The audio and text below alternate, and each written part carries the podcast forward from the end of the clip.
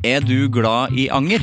Gjennom Acast sitt supportersystem kan du vise din støtte til meg. Det er selvfølgelig helt opp til deg hvor mye du ønsker å bidra med. Klikk på lenken i podkastbeskrivelsen for å støtte podkasten. Hey, it's Danny Pellegrino from Everything Iconic. Ready to upgrade your style game without blowing your budget? Check out Quince. They've got all the good stuff shirts and polos, activewear, and fine leather goods, all at 50 to 80% less than other high end brands. And the best part? They're all about safe, ethical, and responsible manufacturing. Get that luxury vibe without the luxury price tag. Hit up quince.com slash upgrade for free shipping and 365 day returns on your next order. That's quince.com slash upgrade.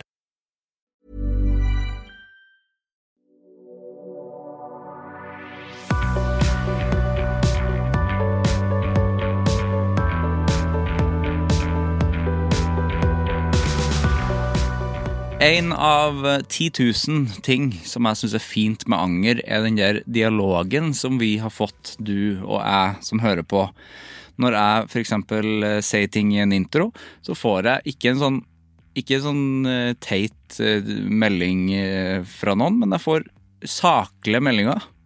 Eh, For eksempel sist gang så snakka jeg jo om de der skjortene som jeg mente liksom eh, distriktspolitikere hadde på seg, hvor det var liksom eh, rutemønster i kragen. Det fikk jeg en del meldinger om, og det var bare sånn saklig. eh, og det var en del folk som hadde det, som oppriktig syntes det var fint. At det var sånn der i stedet for å ha sløyfe eller noe sånt, og i stedet for å ha noe annet assessoar, så var det fint. Og det syns jeg er fint, og det må heller ikke sånn um, For jeg var nok litt eh, Eller jeg var veldig tydelig på at jeg syns, jeg syns ikke det er fint. Men eh, jeg føler når man sier sånne ting i andre settinger, så kan man få veldig sånn Jeg burde jo fått eh, hat for det. Altså, hvis, hvis jeg rakker ned på noe du liker, så er det jo, da forventer jeg på en måte litt at eh, da må du være sur tilbake. Men ehm, jeg tenker, jeg rakka heller ikke ned på det. Jeg sa at jeg, jeg syns Jeg syns at det ikke var fint. Eh, og det hadde flere som sendte meg melding og veldig forståelse for at du ikke syns det er fint, men det var sånn saklig. Det tror jeg det må være unikt mm, for mine lyttere, tror jeg. Eh, sånn reagerer ikke folk i kommentarfelt. Hvis jeg hadde skrevet det og vært uendelig mye kjentere enn jeg jeg er jo ikke noen kjent fyr. Eh, hvis jeg hadde skrevet det på Facebook, da hadde jo folk klikka i vinkel, vet du. Det er ikke distriktspolitikk som har på seg det. Eh, Det er ikke distriktspolitikk. Det er alle det, i alle samfunnsledd har på seg det. Um, hvor jeg klikka veldig på det, men det var veldig sånn Ja, nei, jeg hører, jeg hører hva du sier. Eh, det var liksom sånne meninger som jeg syns eh, flere burde hatt. Det har du som hører på Anger. Jeg heter Sivert Mo. Velkommen til Anger.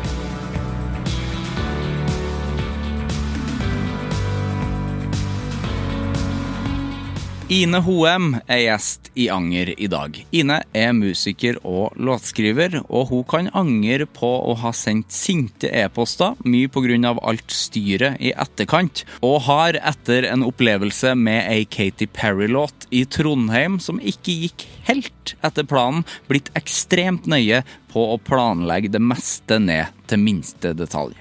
Vi snakker blant annet om å ha fått spilt på Rockefeller, som virka som en helt utenkelig scene å stå på. Om angeren rundt det å ikke ha kosa seg og funnet seg sjøl musikalsk før hun ble 35. Men samtidig hvor fornøyd hun er med det siste albumet sitt, og hvor godt det er å endelig være på plass. Om samarbeidet med pappa Edvard Hoem, å være dramatisk og grue seg masse til konserter, men hvor fantastisk det er når du først gjør det, og at man som musiker har en helt spesiell evne til å faktisk stå imot de vonde følelsene for lidenskapen i det å spille musikk. Det var lang setning, det. Og har oppdaga under pandemien at hun er veldig sosial, og faktisk funnet seg sjøl i å ha sittet på en stein utafor barnehagen da den åpna igjen, bare for å snakke litt med folk. Om sin kjærlighet til nynorsk, om hvor annerledes det er å være gravid med unge nummer to, og hvor mye hun savner ungen sin når hun er borte fra henne.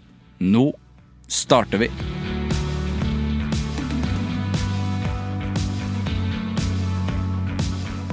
Men det må vi snakke om. Jeg tenker bare at vi setter i gang. Jeg sier hei, hei, Hei, hei. hei. Hva er det du sa? Hva sa du for noe? Eh, det jeg sa, var at hvis vi hadde spilt inn denne podkasten for to uker siden, Ja, som opprinnelig var planen Det var planen. eh, Men det kom litt uforutsette hendelser i veien. Sykdom og teknikk. Ja. Ja. Sykdom og teknikk. Ja. Så tror jeg at det kanskje podkasten hadde blitt litt mer negativ Ja. enn det jeg liksom tenker at den, skal, den kommer til å bli i dag. da ja. Fordi jeg er litt mer sånn litt mer oppløftet denne uka her. Jeg virker ikke negativ nå. Nei, nå er jeg veldig lite negativ. Ja. Men hva, hvorfor eh, var du negativ for to uker siden? Nei, det var jo det jeg skjønte, fordi jeg var jo Jeg spilte konsert på eh, tirsdag på Rockefeller. Ja. Og det jeg har skjønt, er at egentlig så har Rockefeller, hele den Rockefeller-giggen, da, altså det at jeg skulle spille på Rockefeller, som jeg ikke har gjort før, har ligget som et sånt mørkt, dystert teppe Ja. egentlig helt siden starten av august. Altså, jeg har gruet meg så innmari til den Du konserten. har det? Ja. Ja. Bare sånn for alt som kan gå galt. Mm. Og så gikk det veldig, veldig bra. Det gjorde det, ja. Og nå er det som at det, liksom, en bør er løftet av skuldrene mine. Så da har jeg liksom sovet mye bedre, og ja. nå er jeg liksom sånn Ja, men nå er jo ingenting noe farlig lenger. Ok, Så du hadde vært, hvis da vi hadde sittet her for to uker siden, så hadde du egentlig vært uh, et annet sted? Du hadde på en måte vært kanskje ikke til stede, Nei, for det første så hadde jeg sittet og gruet meg fortsatt til denne konserten, da. og det er en vond følelse.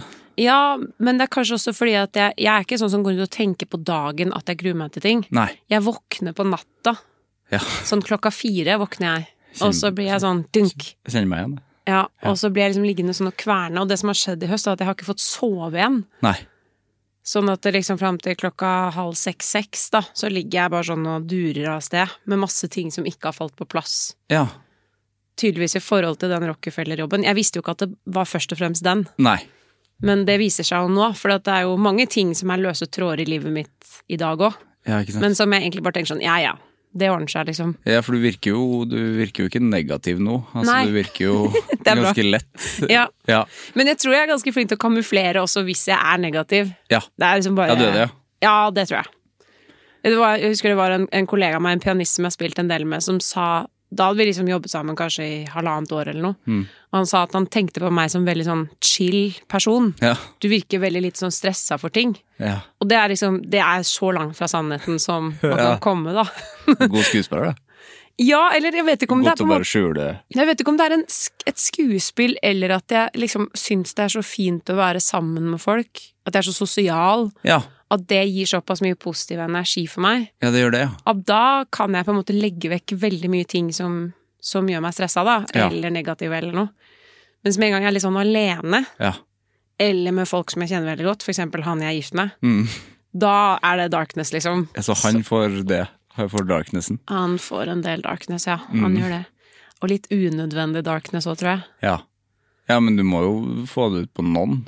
Altså, noen må jo få, få høre det, eller få se det. Ja, hvis det på en måte er sånn Hvis det er noe som er veldig alvorlig, så Ja. tenker jeg at det selvfølgelig Ja. Men det er ganske mange ting jeg lager veldig så mye styr rundt, som som regel løser seg ganske bra. Ja. Altså Historisk sett så har det meste løst seg ganske bra. Ja. Så for eksempel den Rockefeller-jobben. da ja. Det er jo ikke noe grunn til at jeg skal grue meg så innmari til den. Nei, hva var det du grua deg til, egentlig? Kan vi bare ta Altså- meg gjennom hodet ditt der? Ja, altså For det første så er jo Oslo Å spille i Oslo er litt noia sånn generelt. Ja. Det tror jeg det er for veldig mange. Eller jeg har skjønt det, da, at det er ganske mange som gruer seg til å spille konsert i Oslo. Ja. Fordi at eh, Jeg vet ikke, kanskje man føler litt på at man liksom skal prestere litt ekstra i Oslo. Ofte fordi man spiller på sånne typer scener som er litt sånn Historisk sett et sånt eh, symbolscene for hva man har drømt om, da, for Ja. Så første gang jeg spilte på Parkteatret, så var det veldig stort. Åh, ja, det skjønner jeg. Hvor man liksom er sånn Å, fy søren. Parkteatret. Ja. Og det samme nå med Rockefeller òg, men så er det også Som var første gangen. Det var første gangen, ja. Ja. Jeg har stått på Rockefeller før, men det har vært med andre altså, Da har jeg liksom koret eller Ja. stått på en sånn liten sånn scene på siden. ja, ikke sant? Jeg har aldri stått på den hovedscenen sånn i eget navn, da. Så du har liksom gått og liksom tenkt på den scenen og rommet og Eller? Ja, nei, fordi at det, For det er er så stor, den scenen. Altså, Den er stor. ganske stor, Ja. og rommet er litt sånn Det er jo høyt under tak og Et gammelt basseng. Det er et gammelt basseng. Ja. Og da et, Altså, når jeg har drømt om scener sånn langt fram i tid, Ja. så har ikke Rockefeller stått på den lista. Men det er fordi at jeg har tenkt at kanskje Jeg vet ikke, jeg har vel ikke tenkt at jeg skulle komme så veldig mye lenger enn Parkteatret. Nei. Eller sånn. Nå, så det, det er stemmer jo ikke helt, da, men, det, men at jeg har på en måte ikke turt å tenke at Rockefeller var så inn, så nær framtid som det plutselig ble. Nei, på grunn av kapasiteten, liksom? Eller Ja, at du tenkte at det delvis var på grunn av kapasiteten, Ja. og litt på grunn av liksom sjanger. Altså sånn, hva, hva slags musikk er det som spiller på Rockefeller? Og den plata jeg har gitt ut nå, er på en måte ikke sånn typisk sted du ville plassert på Rockefeller. Nei. Men det var jo bookingbyrået som ville det. Ja. Og jeg var egentlig ganske negativ til hele ideen. Jeg Ja. tenkte sånn, det er jo, passer jo ikke i det hele tatt. Jeg har jo med meg pappa nå som Pappa og jeg er på turné sammen, og pappa leser mellom musikken. Ja. Så det er et ganske sånn litt annerledes prosjekt, da. Litteratur møter musikk. ja, det er ikke liksom det er ikke, Jeg tenker ikke Edvard Hoem på Rockefeller. Nei. Det, det gjør jeg ikke. Man gjør ikke det, ikke sant? Nei. Og det er ikke jeg heller. Nei. Men så var det bookingbyrået som foreslo det, og så tenkte jeg sånn, dette er en utrolig dårlig idé, men ok, jeg får bare jeg får stole på dem. Og nå er jeg jo veldig glad for det. Men da har jeg også brukt veldig mye tid på å tenke at dette her kommer ikke til å passe. Vi kommer ikke til å selge noen billetter, fordi det er ingen i pappas og mitt publikum som følger med på Rockefeller sine nettsider. Nei. Men så viste det seg at alt dette her var jo feil. Ja. For det første så folk finner jo veien fram til Rockefeller, selv om de kanskje ikke er der annenhver uke. Ja. Også de som er over 60. ja, det er ikke så vanskelig å komme, Nei. komme, dit. Og så var de kjempehyggelige, de som jobbet der. Ja. Jeg var redd for litt sånn Oslo-arroganse. Ja, ikke sant? Nå er jeg fra Oslo, så jeg kan si at eh, Jeg kan bruke de ordene. Ja, for jeg kan ikke si det. Nei. Det kan jeg ikke si. Du kan si det til andre trøndere, da. Ja, det kan jeg si. Det, vi har jo en trønderklubb hvor vi bare snakker om Oslo-arroganse hele tida. Ikke sant? De er veldig enig med deg i det. Jeg er også veldig enig med deg i det. Men den der Oslo-arrogansen som man møter et par steder, Ja. og særlig når man kommer til litt sånne store, kule scener i Oslo, så har jeg erfart et par steder ganger at der er det litt sånn Til og med de som Ikke til og med de, da, men også de som jobber i baren. ja. De tenker sånn Jeg orker egentlig ikke å være hyggelig mot deg. Nei, ikke sant?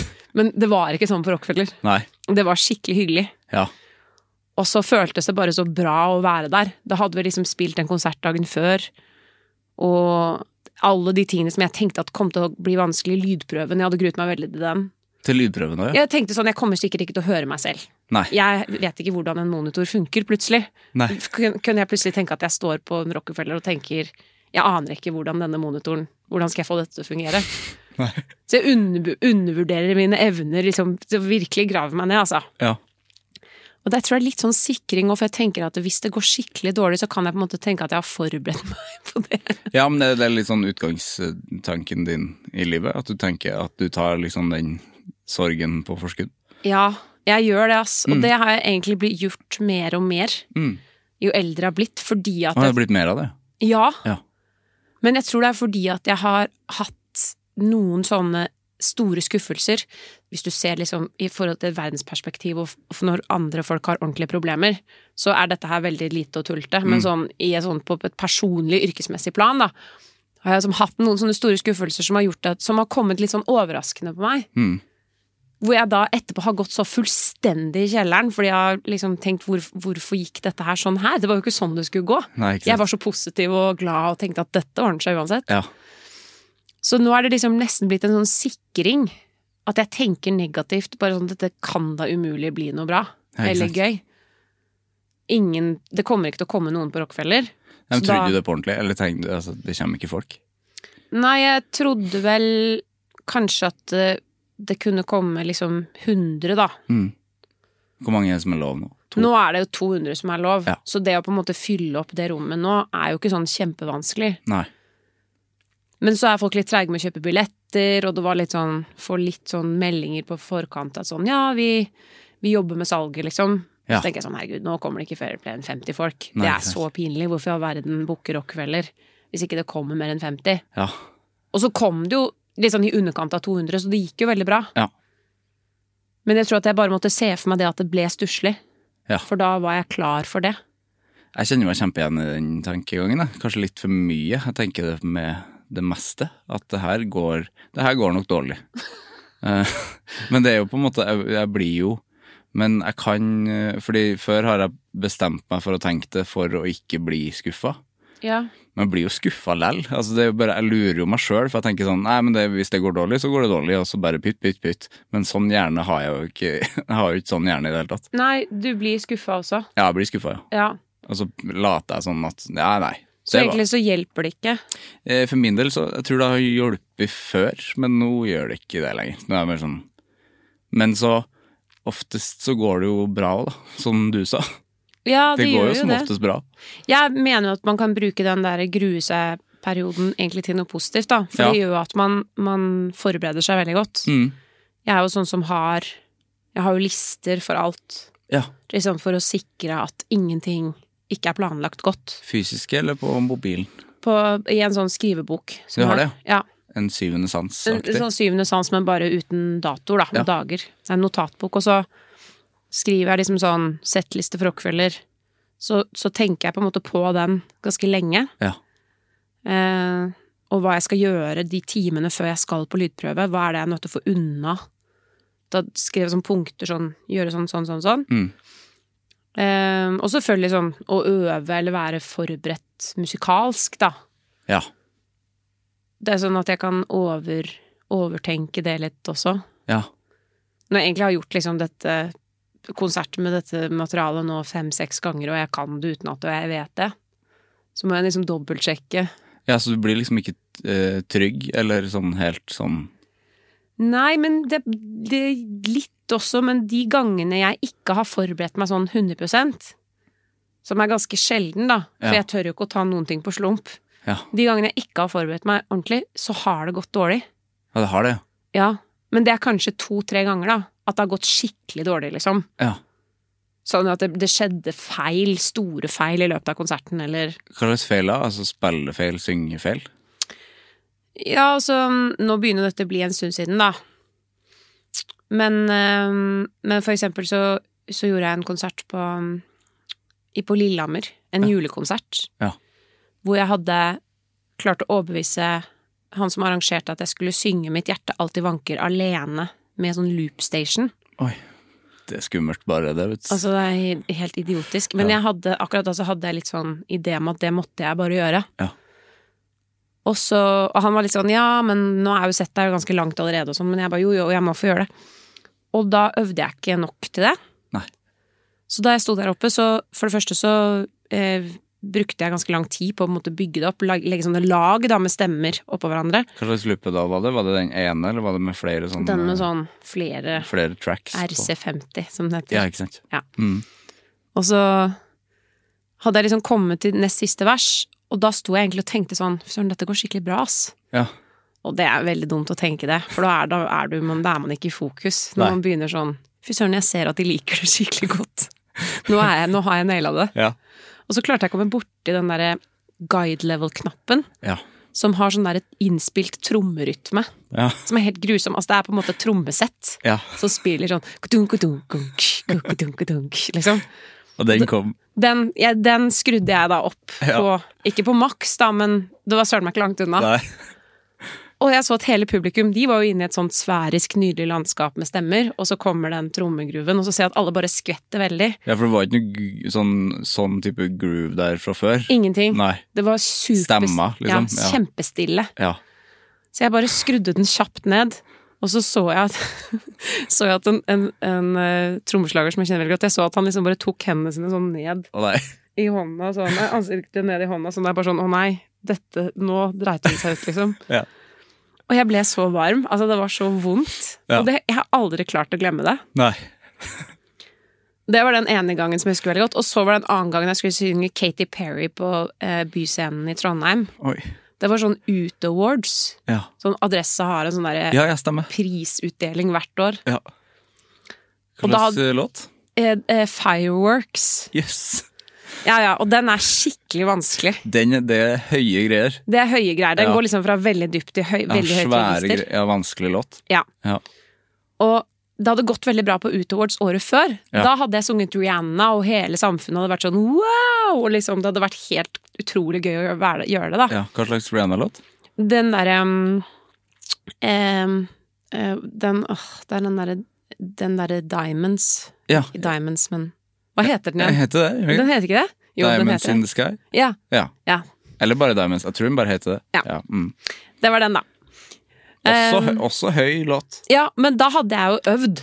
Og øvd, virkelig forberedt meg. Ja, ja fordi da tenkte du året etterpå det gikk bra i fjor. Ja, ja, da tar jeg det rolig i år. Ja, Og så hadde jeg akkurat flytta til Oslo, Ja. og jeg var litt sånn høy på meg sjæl. Jeg hadde gitt ut en singel som hadde gått ganske bra, så jeg var liksom litt sånn Jeg følte meg litt sånn kul og skulle komme tilbake igjen til Trondheim, for jeg bodde i Trondheim i mange år. Ja. Og der hadde jeg på en måte liksom bygd opp en sånn slags en slags karriere, da. Hadde på en måte veldig mange musikkmiljøer som visste hvem jeg var i Trondheim. ja, med Pelbo. og Ja, med sånn. Pelbo, og så liksom fikk jeg gjøre mange ting med litt sånn etablerte trondheimsmusikere. Ja. Så jeg levde litt på den skyen. Nå skal jeg sånn komme tilbake igjen fra Oslo og være litt sånn stjerne. Altså, bare hør på det, det er så dårlig utgangspunkt, vet du. Comeback. Comeback. Og så hadde jeg hørt på den Katy Perry-sangen og så- stått og sunget den litt sånn, men jeg kjente at dette er litt vanskelig. Mm. Og så når jeg kom opp dit, så på lydprøven da med bandet, så fikk jeg det ikke til. Så jeg kom liksom ikke opp. Tenkte jeg sånn, ja, jeg er sikkert bare litt sånn ute av form og Det går bra nå på scenen, tenkte jeg. Ja. Og den Utowards-utdelingen varte bare uendelig lenge. Det var sånn to-tre timer. ja. Det tok, det tok aldri slutt. Og jeg var helt til sist. Ja. Og den viktige delen av historien her er at Stein Torleif Bjella også var på Utowards. Ja. Og skulle spille selvfølgelig en av sine egne låter, da. Han skulle jo ikke synge en coverlåt, Å, det det var gøy hvis han skulle gjøre Rihanna, han òg. Det, det hadde faktisk vært hadde enda vært bedre. gøy. Ja. Han spilte en egen låt. Ja. Og så møtte jeg han på backstage. Jeg hadde aldri møtt han før. Nei. Men jeg ble selvfølgelig veldig starstruck, da, og sto liksom og snakket i vei da, om at jeg hadde gitt ut en singel og bla, bla, bla, og jeg skrev egne låter og sånn og sånn. Og han er veldig hyggelig, så han sa sånn 'Å ja, men så fint, du er du skal synge her?' og sånn. Så var jeg sånn nei, i dag skal jeg synge en låt av Katy Perry', da, men det er ikke det jeg vanligvis gjør. Så prøvde jeg liksom å roe meg litt. Unnskylde. Unnskylde det Ja. at jeg sang Katy Perry. Ja. Og så drakk jeg øl, og jeg drakk øl, og jeg drakk øl, og jeg drakk øl, og så snakket på backstagen, bla, bla, med alle mulige folk. Selvfølgelig gjør man det når, det, når du er helt sist, og så Ja. Det varer i tre timer, Og tida gikk. og du er i Trondheim. Ja, jo- tida gikk. Ja. Og så tenkte jeg sånn, nå må det snart være min tur. Ja, nå, Ine, nå er det deg om ti minutter. Ja. Tenkte sånn, jeg går og varmer opp, så jeg gikk og varmet opp litt. Så tenkte jeg sånn derre var liksom, liksom ikke helt Det var jo liksom ikke sånn kjemperespons da, på Nei. stemmen. Da hadde jeg drukket og snakket så mye at jeg hadde sikkert blitt ganske hes i tillegg. Så du ropte Stein Torleif. Jeg hadde sikkert stått og snakket sånn, sånn høy Oslo, Oslo-mål. Og så syns jeg at det tok veldig lang tid før de hentet meg. Det var veldig rart at det ikke kom noen igjen og sa sånn 'nå må du komme ned'. Ja. Og plutselig så kommer det en sånn scenearbeider opp og er sånn Hvor er Ine, liksom? De har startet introen nå. Nei. Og på Byscenen så er det sånn backstagen er oppe i en annen etasje enn scenen, så du må løpe ned en sånn vindeltrapp ja. for å komme til hovedscenen. Ja, så da løper jeg alt jeg kan, da, sånn ned den vindeltrappen, sånn rundt og rundt og rundt. Mm. Hører den introen sånn Eller hvordan den nå er. Mm. Og han eh, trommeslageren som heter Stian Lundberg, han har satt på den sikkert fire ganger da, uten at jeg har kommet ut på scenen. okay. Så publikum står sånn og ser på et sånt stor, stort hull i døra hvor ingen kommer. Altså, den introen, det var kuet dette, egentlig. Første, første gangen. Ja. Og da er jeg så andpusten når jeg kommer ned, så jeg er helt sånn Liksom sånn. Ja. Og går ut. Og bare for å liksom dekke over det faktum at jeg ikke har kommet til tidsnok, så begynner jeg sånn å ta hendene over hodet og klappe sånn for å få publikum med. altså Det er bare Og jeg, skal, jeg gjør på en måte ikke det. Nei. Det er, det er noen få som kan gjøre det. Ja. Jeg kan ikke gjøre det. Så jeg gjør det. Publikum står der og tenker sånn hva, hva er det hun vil? på en måte. Ingen responderer spesielt på det. Og så begynner jeg å synge. Do you ever feel like a plastic bag drifting through the wind? Altså, jeg er så utrolig sliten Ja. og tungpustet. Og det er bare på verset! Ja. Så kan du tenke deg når det skal komme opp til den. ja, for det verset det er jo ganske lavt. Altså, det er litt mørkt. Ja, den er på en måte grei. Ja. Så refrenget er sånn Baby, you're a fireworks Det Ja. du, du, Liksom sånn. Det gikk jo ikke Nei. i det hele tatt. Det var totalt sånn katastrofe mageplask. Oh. Det siste jeg husker, for da skal jeg ikke synge hele låta, da, takk og lov. Det Siste jeg husker, er at jeg ser opp på galleriet der. Hvem står der og er snill og har gått ut for å høre på? Bjella, det. Det er bjella, vet du. Så da går jeg bare ut, og, og den som da kommer ut for å liksom gi meg en sånn high five, det er en sånn Idol-deltaker som har vunnet liksom året før, da, eller kanskje kom på tredjeplass eller et eller annet sånt. En trøn, jeg vet sikkert en fra Trøndelag, Ja. som jeg ikke visste hvem var, men som Han lille, han blonde? Jeg tror han heter Isak. Ja, ja. Han- Det sto bare Idol-Isak Ja, på. jeg husker. Ja. Ja. Så var det sånn sånn yeah, på en måte. Og han sang jo selvfølgelig 100 ganger bedre enn det jeg gjorde. Det var helt, altså det var så flaut. Ja. Og det er bare sånn, den, den opplevelsen der, nå er det jo sikkert syv år siden, men jeg har, jeg har aldri kommet over det. Nei. Sånn at etter at jeg har møtt Stein Torleif et par ganger etterpå, så liksom unnskyldt meg, for jeg syns det var så pinlig. Jeg syns det var flaut for alle de som sto i den salen. Stein Torleif huska det ikke. Eller huska han det sånn? Nei, liksom, det, nei, nei, nei. Han husket at vi hadde møtt hverandre der. Han husket ikke at jeg hadde sunget. Nei. Men det det, gjør man jo aldri. Ingen som bryr seg. Nei.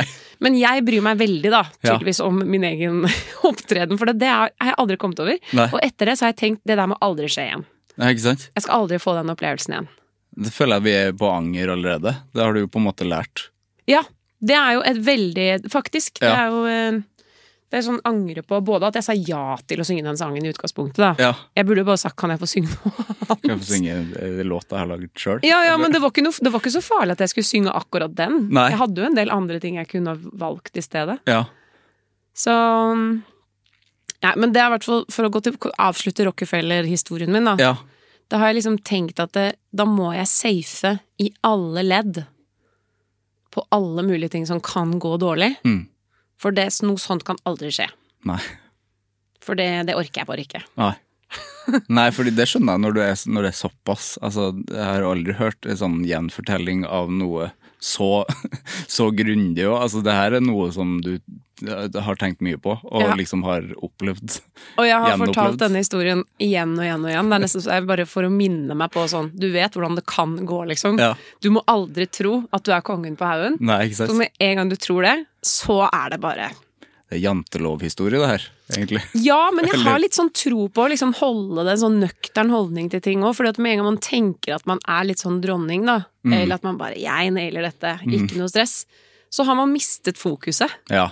På den jobben man skal ja, gjøre. fordi man må faktisk eh, jobbe. Ja, man må det. Ja. Det er aldri Man blir aldri ferdig, liksom, med å klare å gjøre ting bra. Nei, altså synging, det er jo ikke noe som bare Nei, jeg bare winger det, på en måte. På det, ingen måte. Nei. Nei, I hvert fall ikke Katy Perry. Nei, altså Det, Det er jo en grunn til at hun er en av verdens største popstjerner, Ja. og synger de sangene hun gjør. ja, hun gjør det jo live òg. Ja. Altså, hun synger det bra live. Ja, Ja. Hun gjør det. Ja, Med en sånn amerikansk stemme som hun har. ja ikke sant? ja. Så um, Nei, jeg, får ta, jeg, må ta, jeg må ta hevn på den sangen en gang, og bare klare den, tror Ja. jeg. En gang skal jeg klare det. Men kan du liksom nå Altså, er det såpass planlagt at det blir for mye også? At det er sånn der Nå, nå har alt Nå vet jeg alt som skal skje. At det ikke er rom for Er det fortsatt Blir det gøy av det, på en måte? Er det Ja, fordi det jeg har funnet ut, er at jeg ikke nødvendigvis alltid trenger å planlegge hva jeg skal si mellom låtene. Nei. Det kan jeg improvisere ganske bra. Så hvis jeg har en slags sånn ideer om punkter, så kan det ofte bli bedre hvis jeg ikke har planlagt 100% Ja. Nå begynner jeg å få litt sånne ting å ta av òg. Sånn hva skal man snakke om? Ja. Sånn at eh, Og det kan ofte være enda bedre hvis man ikke er så godt forberedt. Mm. Ehm, men musikalsk så har jeg veldig kontroll på det jeg skal gjøre. Ja. Fordi jeg tenker at hvis jeg har kontroll, så er det lettere å frigjøre seg fra det. Ja. Og leke seg kanskje Ja. i, i det. Ja. Men du har rammene veldig tydelig, på en måte. Ja. Hvis jeg kan det skikkelig, skikkelig bra, Mm. så kan jeg på en måte bevege meg litt vekk fra det òg, da. Mm. Det er i hvert fall liksom min sånn der mantra. Ja, det gir mening. Ja, det gjør jo egentlig det. Ja, men òg bare å være trygg, det er jo det beste. Når du kjenner at du kan være det. Ja, Ja.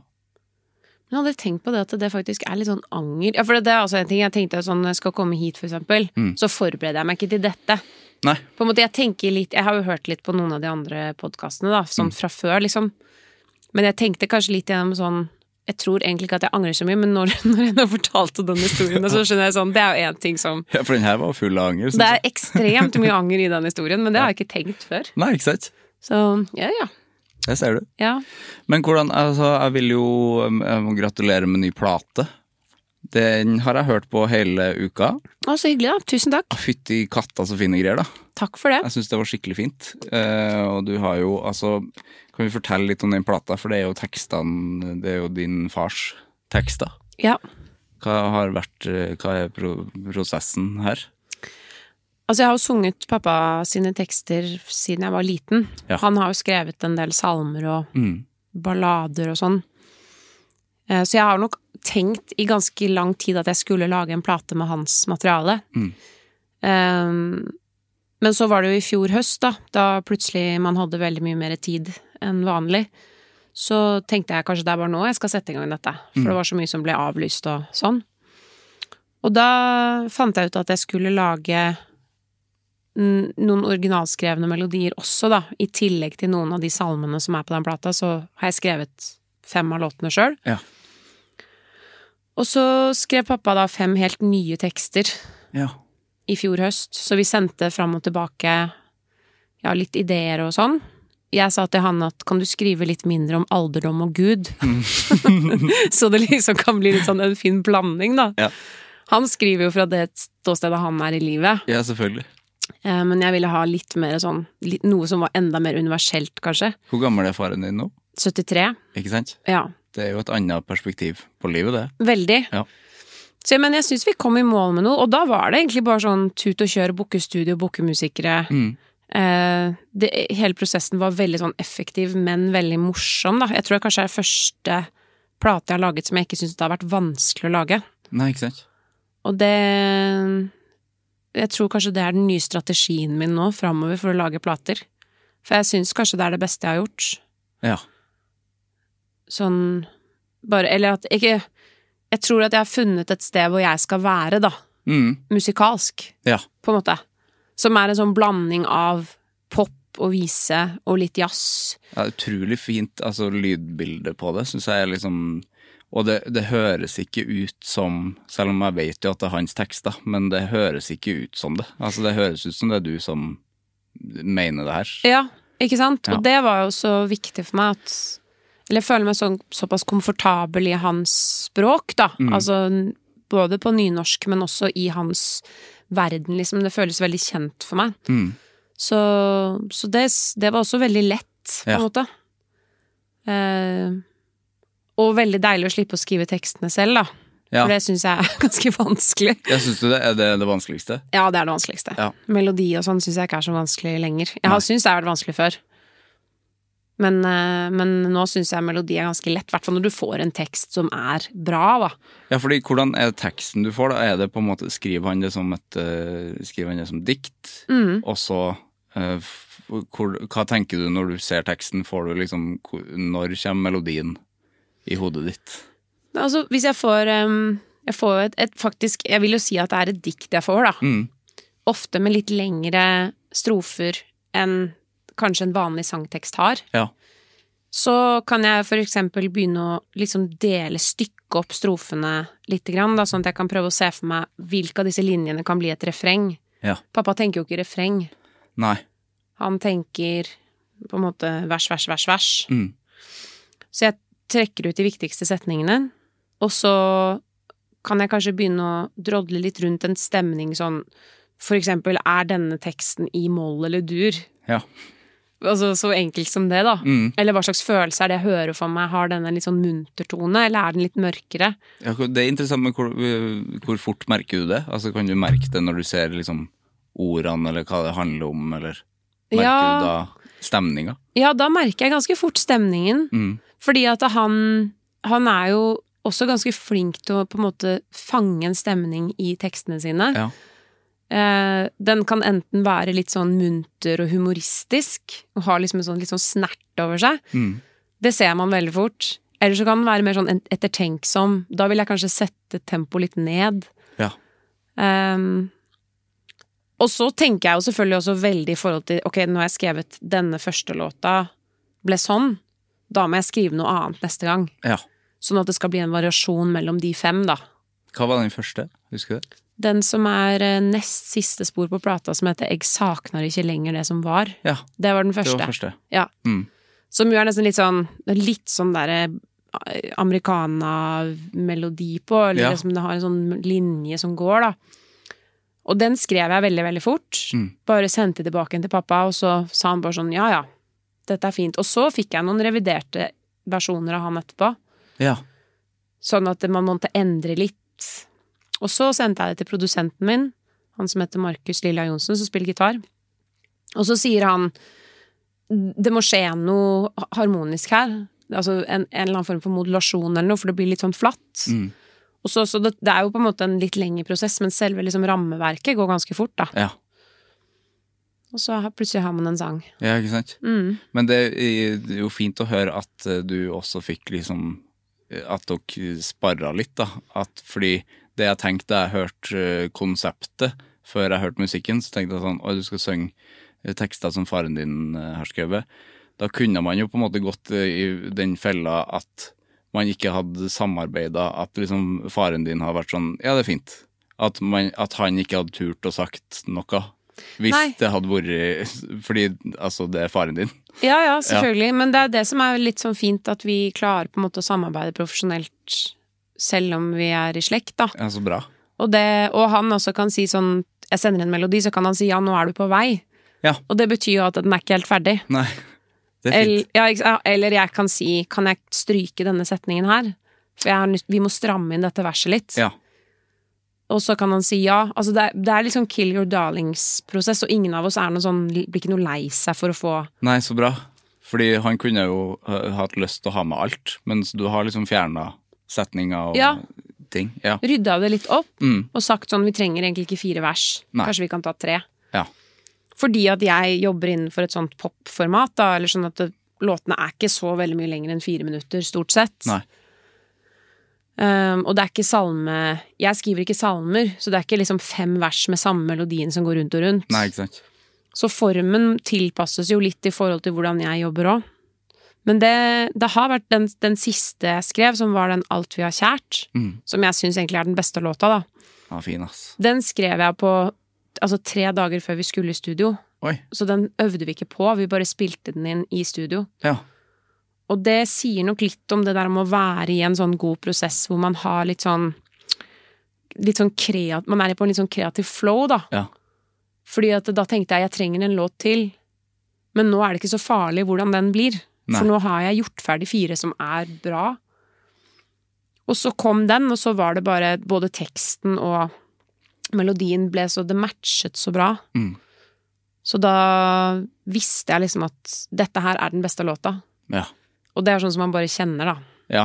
Ideelt sett så skulle man jo tenkt det hver eneste gang, men dit har jeg ikke kommet ennå. Nei, nei, nei, man kjenner det jo. Altså det, når det liksom bare glir, på en måte. Og at eh, ja, det her Det her er bra. Ja, Og at det går fort. ja. Ja. Og det er jo alltid, alltid sånne små ting innimellom som man kan endre på, men, men at du kjenner liksom at dette her er en veldig god idé. Mm. Og det kjenner man ganske fort. Det kjenner man ganske fort. Mm. Men så tror jeg også på det at man kan sitte og knøvle med ganske mye dårlige greier, og som plutselig kan bli til gull òg. Mm. Men man må bare være i en sånn, jeg kaller det sånn ja-fase, da. Ja, ja. Bare si ja til alt Ja. i starten. Og så får Ja. man heller vurdere det litt etterpå. Fordi ja, jeg spiller jo i punke, punkeband, Ja, og ikke sant? kjenner meg jo igjen i veldig det der når man plutselig har noe riff eller noe som bare funker. Mm. Men når man skal sitte og liksom jobbe, det, det hater jeg jo. Ja, det er skikkelig hardt. Ja, men ofte så øh, er det jo verdt det, og gøy til slutt, da, fordi man tenker faen, det her var jo ikke bra i det hele tatt i starten, Mm. men så kan det bli det. Ja, og så har jeg utrolig tro på at man må gjennom gørra for å komme til det som er veldig bra. Ja, ikke sant? Jeg tror, ikke, jeg tror det er helt umulig å forvente at man skal komme til noe som bare er bra hele tida. Mm. Mesteparten av det som handler om å være kreativ når man skriver, er jo at man må sitte og tenke åh. Mm. Og så plutselig en dag så løsner det på én ting. Ja, ikke sant?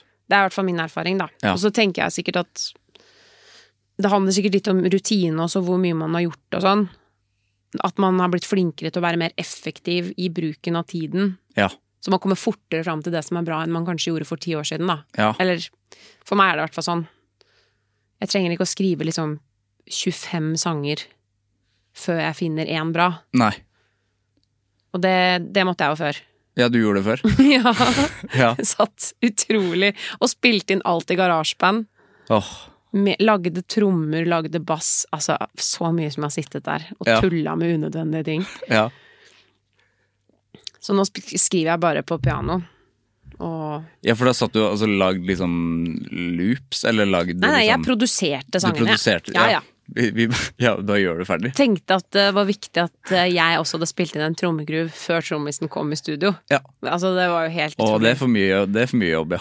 Det er for mye jobb. Ja. Og ikke fordi jeg skulle bruke de trommene, men fordi jeg tenkte at jeg må jo vise at jeg har en idé. Ja. Men hvorfor i all verden skal jeg gjøre det? Jeg er jo ikke trommeslager. Nei, Jeg kan jo ingenting om å spille trommer. Nei ikke sant. Så det var bare foregripe litt Igjen dette her litt med å sikre seg alle kanter, da. Mm. At jeg turte ikke å bare slippe kontrollen. Nei.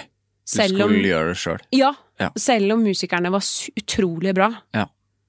Og de, hadde, og de lagde noe som bare var 100 ganger bedre. Mm. Så satt jeg sånn og gnura inne i garasjeband. Og garasjeband, og liksom, det var så dårlige lyder der. Sitte sånn, lage sånn trommegruv. Ja, du kan kjøpe en del ting der, tror jeg. Det er sikkert blitt mye bedre enn hva Jeg jeg satt og holdt på med det. og sånn trommelyder og sånne ting. Det er sikkert og, og, altså Jeg skjønner jo veldig godt folk som sitter og produserer nå, og progger trommer, og som Ja. måte skal bli produsenter. Mm. Men jeg har aldri hatt noe mål om det. Nei, for du gjorde det som Altså, det skulle være demo som du skulle Ja. vise til de andre. Ja. ja. Men i bandversjoner, da. Fikk du kommentarer på det, da? At uh, det her trenger du ikke? Eller? Jeg kan ikke huske at jeg gjorde det. altså Det er litt rart. Ja. Kanskje folk har bare vært veldig snille og liksom Ja. Ja, Å, kult. Du, å, her har du virkelig spilt inn noe produsert. Den skal vi mastre. Ja. ja. Ja. Men, eh, men hvordan den eh, Altså, det er jo nynorsk eh, her. Mm. Du sa at du er komfortabel med det, ja. å synge det. Ja. Fordi, men har du liksom alltid sunget det fordi faren din, altså sine salmer Ja, det er derfor. Ja. Og så har jeg jo på en måte fått innprentet fra jeg var barn at nynorsk er et språk som skal være i, mitt, i min verden likestilt med bokmål, da. Ja. Pappa ville egentlig ha meg inn i sånn derre nynorskklasse på Sagene skole på, i 1992. jøss, og det er egen nynorskklasse på Sagene skole? Nei, pappa var med å opprette det. Ja, ikke sant? Ja. En ganske vill idé. Det ville det. Ja. Og da Fins det fortsatt? Ja, det vet jeg faktisk ikke, men jeg tror den varte en stund, altså. Ja. De fikk det ikke til det året jeg begynte, da, men det kom Men året det gir jo mening, da. Altså, det er jo masse, altså, Oslo er jo bare fullt av folk fra hele landet. Ja, det er jo det, og så jeg tenker sånn, det fins jo samisk skole og Ja. fransk skole, altså det er jo hvor de har, hvor de har fokus, fokus på språk, da. Mm. Så det var jo ikke så rart, kanskje, men jeg syns jo nå i ettertid Jeg er jo på en måte litt glad for at jeg endte opp på Grünerløkka på en helt vanlig skole, men det, det, jo, det sier jo litt om på en måte hvor, hvor naturlig det var, da. Mm. Og mamma var norsklærer, så hun var jo også veldig sånn pro nynorsk. Ja. Så jeg har liksom vokst opp med det bare sånn det litterære, liksom det språket til pappa har liksom vært rundt meg hele tida, da. Mm. Og det Så derfor så er det naturlig. ja. Jeg føler jo liksom nynorsk Ikke en debatt, men på en måte det blir jo alltid tatt opp sånn Mm. at unga ikke vil ha det på skolen, og hvorfor skal vi ha det?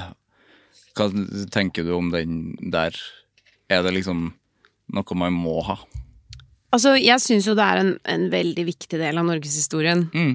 Eh, og så syns jeg egentlig ikke at språk i seg selv er så veldig vanskelig heller.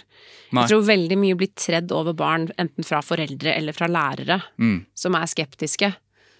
Um, barn eller ungdommer har ikke noe problem med å skulle lære seg nynorsk noe mer enn et annet språk, Nei. tror jeg, da. Det er selvfølgelig noen som syns at språk eller norskfaget er vanskeligere i utgangspunktet. Ja. Og da blir det kanskje en ekstra belastning, da. Men sånn jevnt over så tenker jeg at det å lese nynorsk er egentlig ikke så veldig vanskelig. Nei. Man kan jo spørre seg om nynorskfaget kunne vært oppdatert litt, eller at man skulle på en måte fått et mer sånn schwung over nynorsken. Mm. Jeg husker jo at vi leste pappa sin roman 'Kjærleikens ferjereiser' da jeg gikk på videregående. Ja, det har jeg jo gjort. ja, det har alle i vår generasjon har gjort det. Ja. Og den er fra 1973. Ja, det er gamle greier. Og det er sånn, det er jo en god roman, men jeg tror det er litt sånn vanskelig for ungdom nå å skulle identifisere seg med den romanen i en alder av 17 år, da. Ja. Så liksom litt sånn valget av litteratur kunne kanskje vært litt annerledes, men som man kunne gjort det litt morsommere. Ja, man kunne hatt uh, Are Kalve-ting. Ja, for jeg skulle akkurat til å si Are Det har man liksom. sikkert nå, Nå håper har man sikkert det. Ja. Men jeg tror at bevisstheten rundt at folk med dialekt eh, som ungdommer forholder seg til, som er kjente eller eh, som driver innenfor et eller annet segment som man syns er gøy, da. Mm. Man tenker ikke på at de snakker dialekt og eller nynorsk, for det blir på en måte aldri sagt. Nei, sant. Og det Da gjør man ikke noe stort nummer ut av det. Nei. Men det er ikke som at det nynorskfaget blir gjort et stort nummer ut av. Ja, veldig. Ja, sånn at eh, Veldig ofte òg, syns jeg. Veldig ofte. Ja. Og det er synd, fordi nynorsk er et veldig fint og vakkert språk. Ja, det er, melo altså det er jo det mest musikalske vi har, syns jeg. Ja, det synes jeg også. Fordi det nærmer seg jo Altså, nynorsk er jo litt eh, nordnorsk, som jeg syns er det mest musikalske dialekta Det er mye lettere å synge på nynorsk enn på bokmål, syns jeg, da. Ja, ikke sant? Fordi det er et soft, et mykere og mer sånn egali, egali, egalt språk. Ja. Og sånn veldig fi... Altså, det er eh, Jeg syns også det er morsomt. Altså, det er morsomme ord. Ja. Ja. Mm. Som er litt sånn der eh, Jeg husker da jeg hadde nynorsk, at det var sånn Oi, at man gjetta litt hva i all verden det betyr, og så Ja. man litt så, hugleik, og så, altså bare sånne ting. Ja, og så er det jo så fint Det sånn, syns jeg i hvert fall med pappa sin nynorsk, da. Mm. At den er ganske enkel Mm. i strukturen og i oppbygningen. Altså det er et veldig lettlest språk. Ja. For det kan være veldig komplisert òg. det kan jo det. Sånn unødvendig gamle greier. Absolutt. Ja. Og, det, og det, da skjønner jeg at hvis man leser det, så kan jo det bli ganske vanskelig. Mm. Men pappa sine seneste romaner nå er veldig lettleste ting. Mm. Som mine venner som ikke har noe forhold til nynorske utgangspunkter, leser jo pappas bøker nå, Ja. og har stor glede av det. Så, men da har han en annen måte å skrive på, han, ja? Altså en liksom Ja, jeg, nei, jeg vet ikke. Nå, har ikke jeg lest, nå leser jeg ikke så mange andre nynorsk, for, eh, si, nynorske forfattere. Jeg har lest en del av Carl Frode Tiller. Ja, han, fra Namsos. ja, og han har litt sånn samme muntlige, lette form. Ja, det er sant.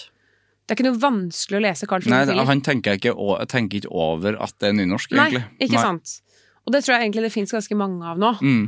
Så det handler liksom mer bare om å få oppdatert seg litt på det som, eh, det som er nå, da. Mm. Um, så jeg kommer til å være ganske sånn Jeg kommer til å pushe på mine egne unger at de skal lære seg nynorsk. Ja, det, men det er jo nesten Det må de nesten. Ja, det er nesten forpliktet. Ja. Ja. Når bestefaren er Edvard Hoem ja. også. Nei, hvis de bare hater nynorsk, det tror jeg ikke går an. Nei, og så syns jeg det er så rart med eksempel mannen min, da. Han er jo fra Nordmøre, Ja. utenfor Kristiansund. Ja. Og han Altså, hans dialekt er jo så tilnærmet likt nynorsk som det kan bli, men Ja. han skriver på bokmål, ja, det er rart. og det er så tungvint. Mm. Han syns det er rart selv, Mm. at ikke han bare fikk skrive nynorsk. Ja. Men det er jo da Kristiansund kommune, da, som har bestemt at nei, vi skal ikke ha nynorsk her Nei, som første, førstespråk. Nei, men Det syns jeg er rart i Trøndelag òg, for det er veldig mange trøndere som skriver på nynorsk. Ja. Men det er ikke sånn, det er ikke en fast greie. Jeg tror du vi skulle tro at det var enklere for barn med den dialekta å lære seg å skrive på nynorsk. Ja. Hvis de bare gjorde det med en gang, da. Mm. Så bokmål ser man jo overalt hele tida likevel. Ja, og så hadde vi, men vi hadde jo så mye bokmål da, da vi leika og sånn. Det tror jeg det er litt klisjé, men man, at vi leika på bokmål. ja, du hører liksom barn endre stemmen sin og Ja, snakke. Du kunne, kunne ikke leke på trøndersk, for at da leker du ikke. Det var liksom Hvis du skal leke, så snakker du liksom bokmål, da. Men du ser jo på barne-TV og sånn nå, da. Det er jo blitt en veldig bevisstgjøring rundt dialekter. Ja, mye dialekter nå. Nå er det mye dialekter. Det er nesten litt for mye av det gode. Ja. Hvor det er sånn, det er sånn dyre Hvor har det blitt av de fra Oslo i barne-TV? Ja, de er ikke De er et annet sted. Ja, for min del gjør det ikke noe, da. Jeg bare syns det er veldig gøy at det skal liksom være en fra Nord-Norge, en fra Nordvestlandet, Ja. en fra Sør-Norge, og alle skal være i familie, helst, av de Det er animasjonsfigurene. Ja, det er kjempe, men det er veldig gøy, da. Ja, det er gøy. Altså, det er det alle seriene syns jeg. At alle er fra forskjellige steder. Ja, Og så er de, Men eh, foreldrene er de samme.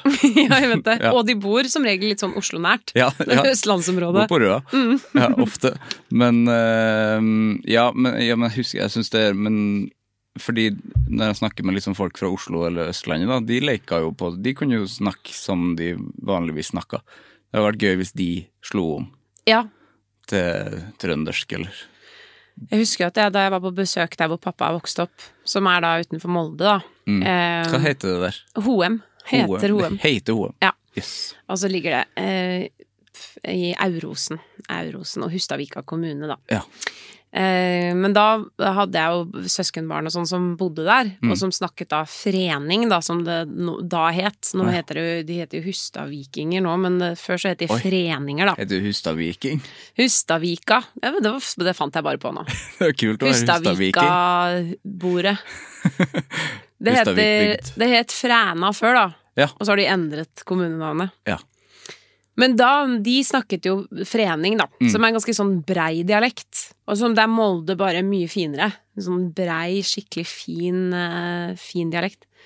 Og da eh, hermet jo jeg etter dem. Ja. Jeg ville jo høres ut som dem.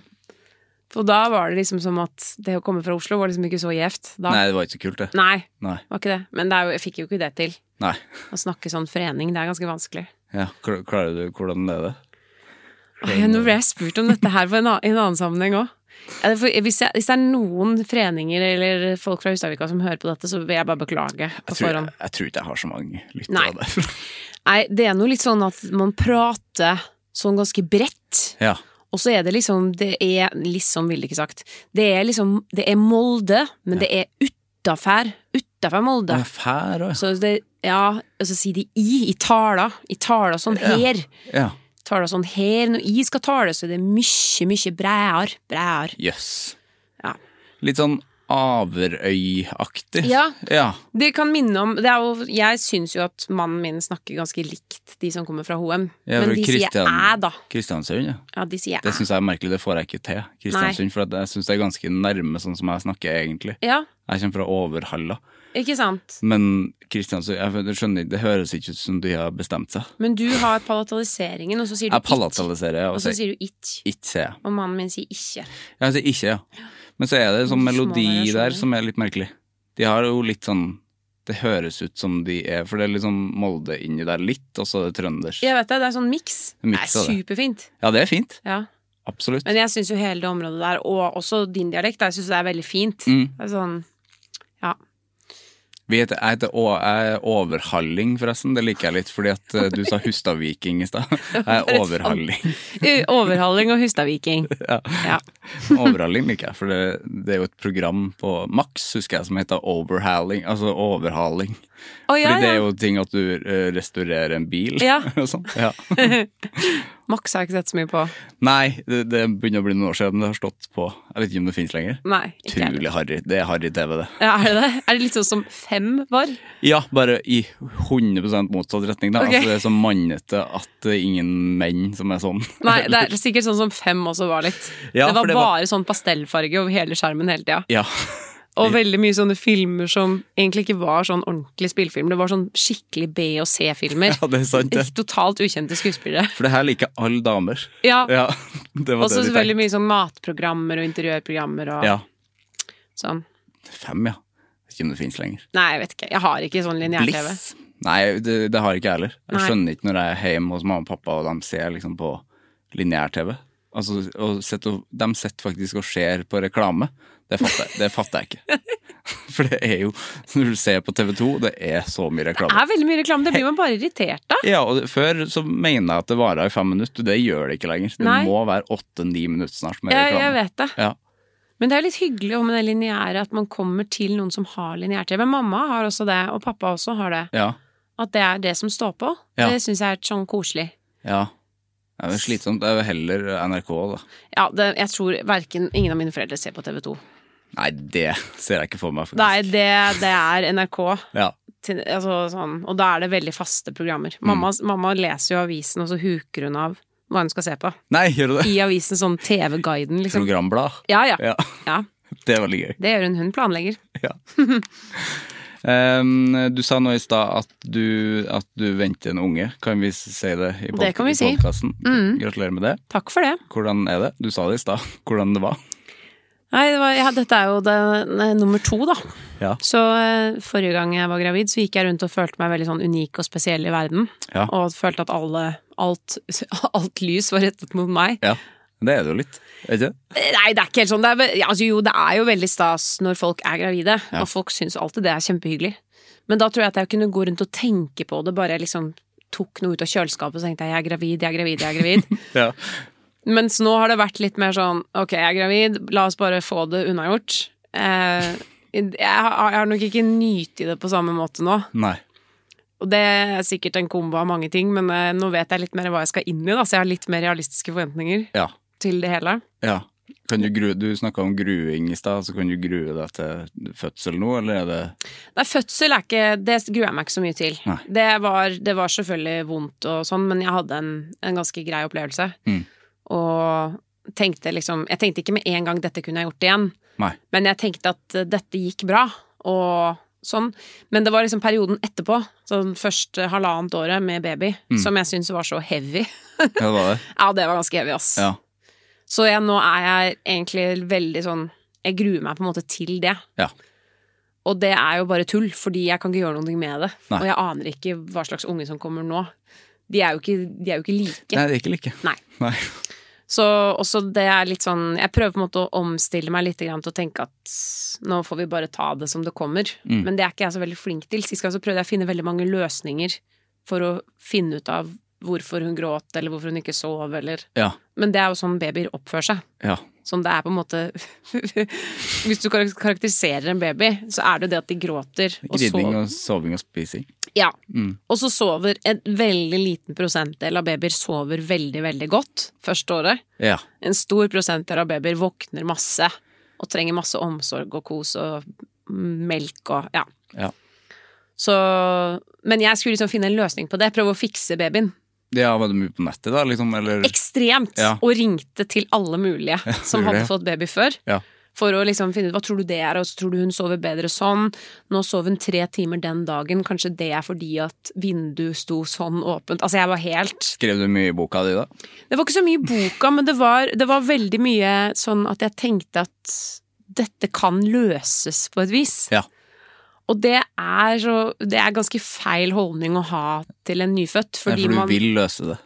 Jeg ville løse det på samme måte som at jeg ville Som jeg vil finne ut av hvorfor noe har gått gærent på scenen, Mm. eller hvorfor ikke ting har funket, eller Jeg, jeg vil sikre i alle ledd. Mm. Og det er nok litt sånn jeg har tenkt store deler av denne graviditeten, at jeg skal prøve å sikre at den babyen sover, for eksempel. Ja. Fordi det å gå uten søvn for meg var så utrolig eh, Hva skal jeg si traumatiserende. Ja, det var det, ja. Mm. Det er nok eh, Det er sikkert ganske store individuelle forskjeller på det. Det Men- du funka ikke? Nei. Eller, nei. Det var um, Det var sånn sakte forfall. Hvor mye vil du sove, eller hvor mye skal du sove, egentlig? Har du en sånn Altså, i en ideell verden så kan jeg sove syv-åtte timer. Ja. Da har jeg det bra, liksom. Mm. I strekk, helst. Ja. Uh, og når man har baby, så sover man kanskje maks fire timer i strekk før man skal opp. Det er lite, altså. Da, men så kom, i starten så kommer man inn i et sånt Du har så mye adrenalin, da, Mm. og du lever litt på endorfiner og sånn, sånn at du, og, et, og sånne hormoner da, som kroppen gir deg. Så ser jeg for meg at du sikkert ikke har dyp søvn i det hele tatt. Nei, på At ingen måte. Du kommer ikke inn i dyp søvn, men du kommer inn i et sånt ok, sånn er det nå, Mm. og så bare tralter man av sted. Jeg godtar det. Ja. Ja. Og det funket veldig bra i fire måneder. Men etter fire måneder så var det akkurat som at kroppen bare Nei, dette orker vi ikke mer. Nei. Og da gikk jeg på en skikkelig smell, da. Så da ble jeg både Jeg fikk, eh, jeg fikk influensa midt på sommeren. Ja. Jeg fikk eh, sånn eh, øyebetennelse, som jeg aldri har hatt før. Nei. Sånn kink i ryggen. Altså, kroppen bare Sakte, men sikkert sa kroppen sånn Takk for meg. Ja. Nå Jeg forlater dette her. Det Og det blir jo ikke noe bedre av det. Nei. Så, um, nei, så det, det var ganske heftig, altså.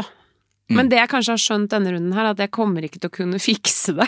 Nei, men det er jo en fin lærdom, da. Det er en fin lærdom i det. Ja. At det går ikke an å fikse det. Nei. Fordi babyer bare De, finner, de, de må sånn. bare finne ut av det sjøl. Så det er liksom det som man må tenke er så lenge de er friske, og så lenge det går Ja. bra med de. Ja.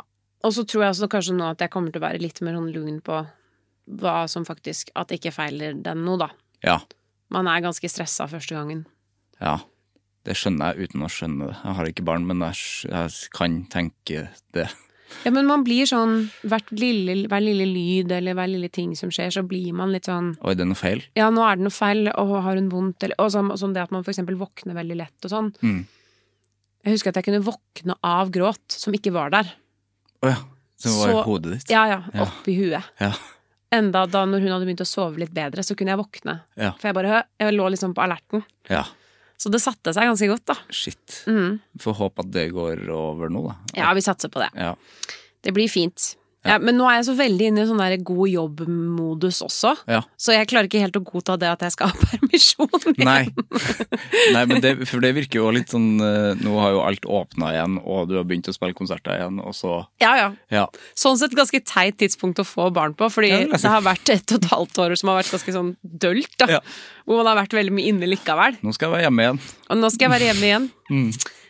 Nei da, men eh, det blir jo fint. Jeg tror nok at jeg i løpet av høsten kommer til å få Jeg merker at jeg er mye mer sånn positiv til det nå enn Ja. det jeg var i sommer når jeg var i dårlig form, da. Ja. Da angret jeg litt på hele greia. Men det blir veldig fint. Ja. Jeg tror det. Håper det gikk greit at jeg tok opp, eh, tok opp graviditet. Det går helt fint. Det går kjempebra. Ikke noe problem. Det er liksom alltid sånn jeg har, jeg hatt flere gjester som har vært gravide. Og da blir jeg alltid sånn, for det kommer jeg aldri til å forstå. Så da har jeg Nei, det er sant. Det kommer du ikke til. Jeg har så mye spørsmål alltid. Husker jeg hadde Margaret Berger på besøk da hun var gravid med første. Ja. Og da, jeg tror vi snakka bare om det. For jeg var sånn Men i- hvordan, ja. Hvordan går det an? Nei, men man, det er jo det som skjer, at man blir jo ekstremt opptatt av både Særlig med første dag, graviditet, og ikke Ja. minst den babyen. Ja. Og jeg tror kanskje at man har vært gjennom det en gang, så er det på en måte Det er litt begrenset hvor mye tematikk det går i med en nyfødt en gang til. ja, ikke sant? Hvis ikke det liksom er noe som ekstraordinært med den nyfødte, da. Ja, for blir det tryggere? Altså blir du tryggere òg av Mm. nummer to? Ja, altså, ja, det blir jeg. Nå har vi hatt en prøvekanin. Som er datteren vår, som stakkars har måttet vi, hadde, vi har måttet lære oss barn Ja. gjennom henne. ja, men sånn er det jo med første. Sånn er det med Ja. Hvor gammel er hun, da? Hun er snart fire. Hun blir fire i januar. Ja. Men, eh, men jeg tror også at jeg, jeg har ikke Jeg har badet litt med den identiteten rundt det å være mor og artist samtidig. Ja. Fordi de to tingene egentlig ikke lar seg forene Eller de lar seg forene, viser det seg, da. Men sånn identitetsmessig så syns jeg det er ganske forskjell, to forskjellige ting. Ja. I forhold til å være på turné og drive i studio og spille og skrive, som er Det er så veldig sånn egosentrisk eh, jobb. ja. Som ikke handler om å tjene penger. Det gjør jo det, men det er ikke derfor man gjør det. Nei, nei. Um, Det er jo lidenskap. det er lidenskapen, liksom. Mm. Og så hjemme er man på en måte bare den, den mammaen, da. Mm. Som egentlig for meg har vært veldig sunt å få begge deler. Mm. Jeg har fått det mye bedre liksom, mentalt etter at jeg fikk barn, fordi jeg plutselig har ikke all den tiden til å sitte og fundere og være sånn deppa på egne vegne. Ja. Som jeg var før, da. Ja. Kunne liksom sitte sånn og tenke sånn Å, låtene mine og kunsten min og bla, bla. Og nå er det ikke sånn i det hele tatt. Nei. Nå har jeg fem timer liksom til å holde på, så må jeg bare hente i barnehagen og lage middag og Ja. Så man får liksom Struktur, og så ryddig. Med ryddig. Ja. Ja. Man får ekstremt sånn rut rutineliv Rutine. hjemme. Mm. Og så selvfølgelig så er man jo på turné, og da sklir det jo helt ut igjen. Da er, det jo, da er man jo bare oppi den bobla, men, men jeg liker veldig godt kombinasjonen, da. Ja, det høres fint ut å ha begge deler, da. Det er kjempefint. Ja. Og så er det helt forferdelig å reise og dra vekk. Ja. Eh, viser det seg. Det hadde jeg jo ikke trodd at jeg skulle synes at det var så fælt. Nei. Men jeg savner henne sånn helt intenst. Etter liksom en dag. Ja. Um, og jeg trodde jo at hun på en måte skulle være liksom i, sånn, litt sånn i veien for mine karriereplaner. ja. Men det ble jo ikke sånn. Hun klarer seg jo helt bra aleine med faren sin eller barnevakter og sånn.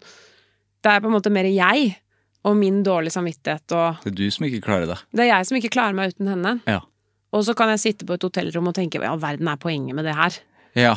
Sitte sånn og glo ut i lufta. Ja, hva er det her? Hvorfor skal jeg sitte her? Ja. Når jeg egentlig, nå går jeg glipp av dager i hennes liv. Ja, det høres vondt ut.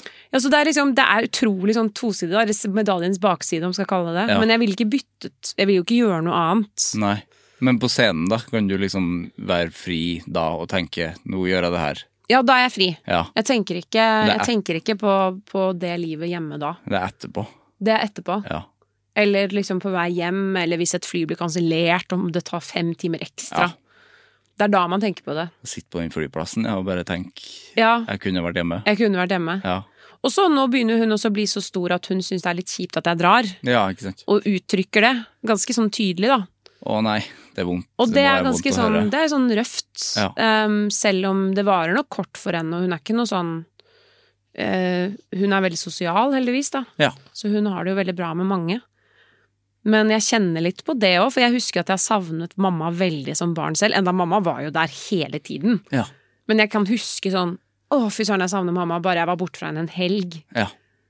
Som ikke på en måte kan forklares. Det savnet er bare så sånn grunnleggende i sjela, liksom. Jeg vil være hjemme hos mamma. Jeg vil være hjemme hos mamma. Mm. Den connection som man har, da. Som er helt spesiell.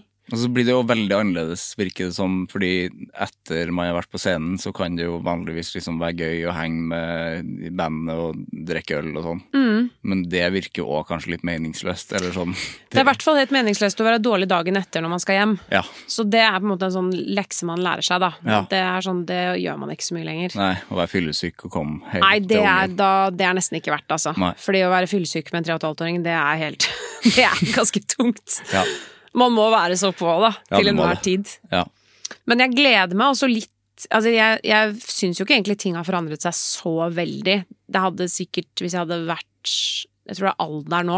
ja. At man blir litt smartere. Jeg savner ikke 20-åra og studenttilværelsen hvor man bare vaset rundt og hadde ingen forpliktelser eller noe. Jeg savner ikke det. Jeg har det bedre nå. ja. Men det hverdagslivet er jo kjedelig også. Ja, det skal det jo være. Det måte. skal være det. Man må lære seg Det snakket jeg med en kollega om her en dag som sa liksom at det å lære seg å kose seg i hverdagen, da, mm. uavhengig av om man har barn eller ikke, det er helt alfa og omega for å liksom ha det bra som musiker. Mm. For man kan ikke hele tiden bare mase og ville ut og reise og spille hele tiden. Nei. Fordi det er jo ikke sånn det er. Og i hvert fall ikke nå i siste halvannet året. Nei, for det, det må sånn. jo ha vært mange som har gått på en smell med det nå, når man på en måte har jaga etter det og spille, og så plutselig er det helt stille. Det må være tung. Tipper at det er noen som syns det var skikkelig digg. Ja.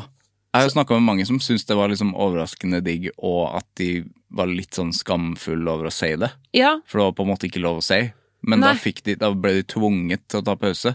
Fordi man tar jo ikke pause eh, i hodet eller kreativt man gjør ikke det. ofte. Man gjør ikke det. Det er det som er. Men jeg, jeg beundrer jo dem som syns det var digg. Ja. Jeg syns jo det var helt forferdelig. Ja. Og, og tenkte bare sånn, hva i all verden er vitsen med dette her, hvis jeg ikke skal synge for et publikum? Mm. Fordi eneste grunnen til at jeg lager sjanger og spiller inn plate i studio og sånn, det er jo for at jeg skal ut og spille de for folk. ja. Du kasta deg ikke på livestream-greien første Jo, uka. Jeg gjorde jo det, men det var jo på en måte fordi at jeg ble spurt. Det var noen anledninger hvor det var mulig å gjøre det. Mm. Det er jo noe annet, da. Men det er noe annet, og det er hele vitsen for meg er å møte publikum. Mm. Jeg husker de første, to første ukene så snakka man om sånn Ja, det her blir konserter framover, og man kommer til å bare ha streamingkonserter. man sa det i alvor, liksom. Det gjør man ikke. Nei, det, Nei. det visste jeg også da. Ja, det gikk ganske fort over. Det, gikk, det var veldig gøy, den der første brakkesykekonserten Ja. som jeg så. Jeg husker ikke om det var med Håkon Kornstad eller noe sånt. Ja. Og vi satt hjemme og så på TV, og vi bare var sånn Dette her er fett, ass. Ja. Mannen min er også musiker, da, så vi satt liksom bare sånn og bare tenkte wow. Og så etter et par uker så var det sånn sånn dabbete. Skal vi se den derre Skal vi se på den konserten, eller? Mm. Så var det liksom syvende konserten den dagen. ja. ja det da ble, ble det mye, litt ass. sånn Ja. Det ble litt kjedelig, det òg, etter hvert. Ja, vi gjorde også en livestream på Vaterland i Oslo. Ja. som var kjempegøy, det. Vi hadde hele rommet for oss sjøl og sånn, men det er jo bare sånn etterpå, så er det sånn Ja. Det var jo ingen der, da. Nei, det er nettopp det. Og så står man og spiller, i hvert fall liksom du står og spiller punkekonsert og bare tar av helt, Helt. helt alene, tar av masse sammen med bandet, som er kjempegøy der og da, men så etterpå Det blir utrolig tomt. Sånn ingen Og applaus. og- Stille. stille. Ja, det ble tomt Bam! og dumt. Liksom. Ferdig. Ja. Da skrur vi av internett. Ja. ja. Nei, det savner jeg ikke, ass. Jeg syns det var helt eh, Jeg syns det var, for meg som er sånn ekstrovert sosialt menneske, så Mm. syns jeg det var helt grusomt hele dette et og et halvt året. Ja. Sånn, eh, jeg er blitt veldig Jeg er blitt litt bedre kjent med meg sjøl, da. Jeg visste ikke at jeg var så sosial. Nei, ikke sant? Jeg funnet ut at jeg var så sosial at jeg kunne sitte Sånn da barnehagen åpnet igjen, så satt jeg på en stein utenfor barnehagen og ventet på andre foreldre som skulle hente barna sine. Fordi at da kunne jeg snakke litt med dem. Ja. Foreldre som jeg ikke kjenner spesielt godt. Ja. Altså, det er jo Da har man behov for å snakke med noen, ja da har du mangla, kontakt. Da har jeg mangla kontakt. Ja. Men det så skjønner jeg at det er ikke alle som er sånn. Nei. Nei, for de foreldrene som ikke kjente det, var sånn ja, Oi, Ja, det var sånn skal vi snakke nå, da? Ja. Ja. Det er heldigvis noen andre veldig sosiale foreldre i barnehagen nå, da, men eh, så Mannen min nå, han har på en måte ikke hatt det samme sosiale behovet. Han har syntes det har vært ganske hyggelig å gå på øverommet hver dag alene og Ja. øvd og holdt på, liksom. ja. Når fikk du gjøre første konsert, da?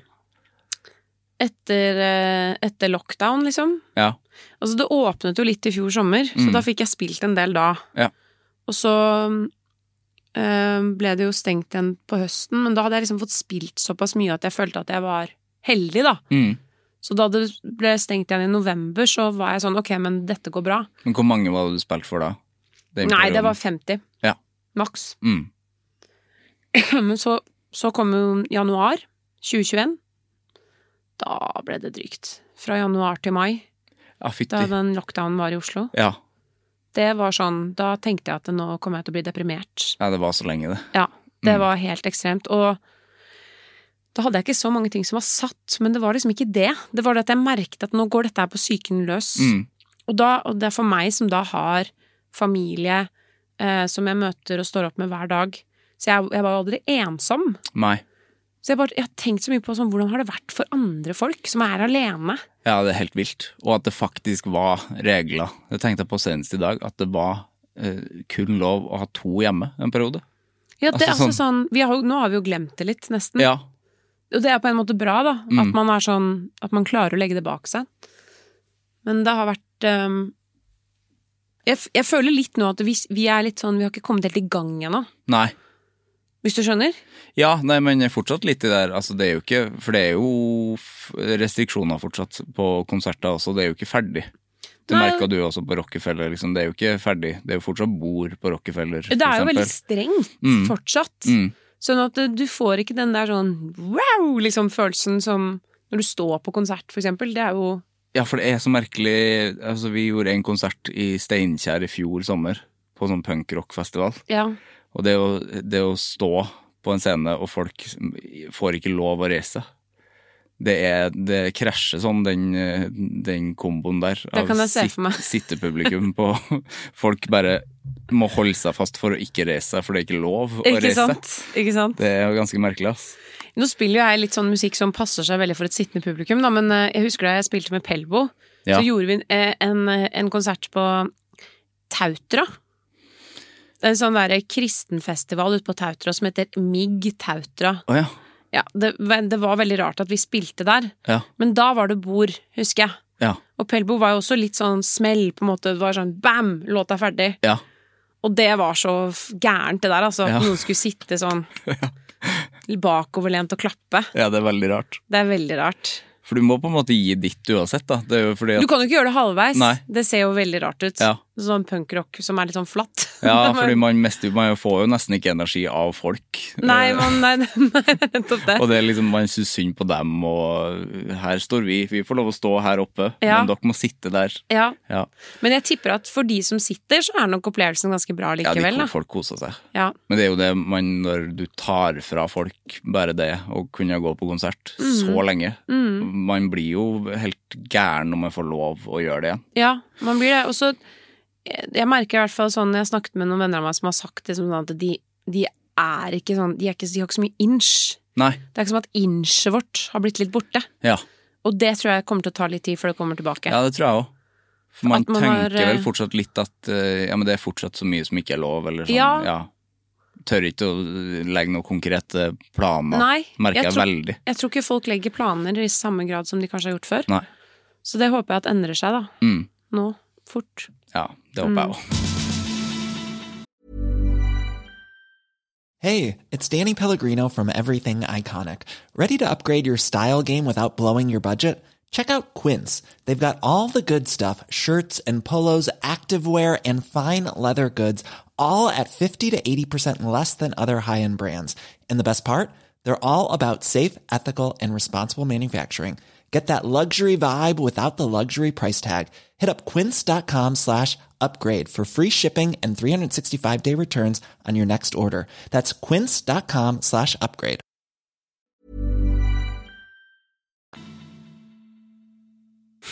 Du, vi må snakke litt om anger, Ine. Ja, mm. det må vi. Hva er forholdet ditt til anger? Fikk jo tidenes uh, historie i stad, som Ja. vi fant ut var litt angerrette.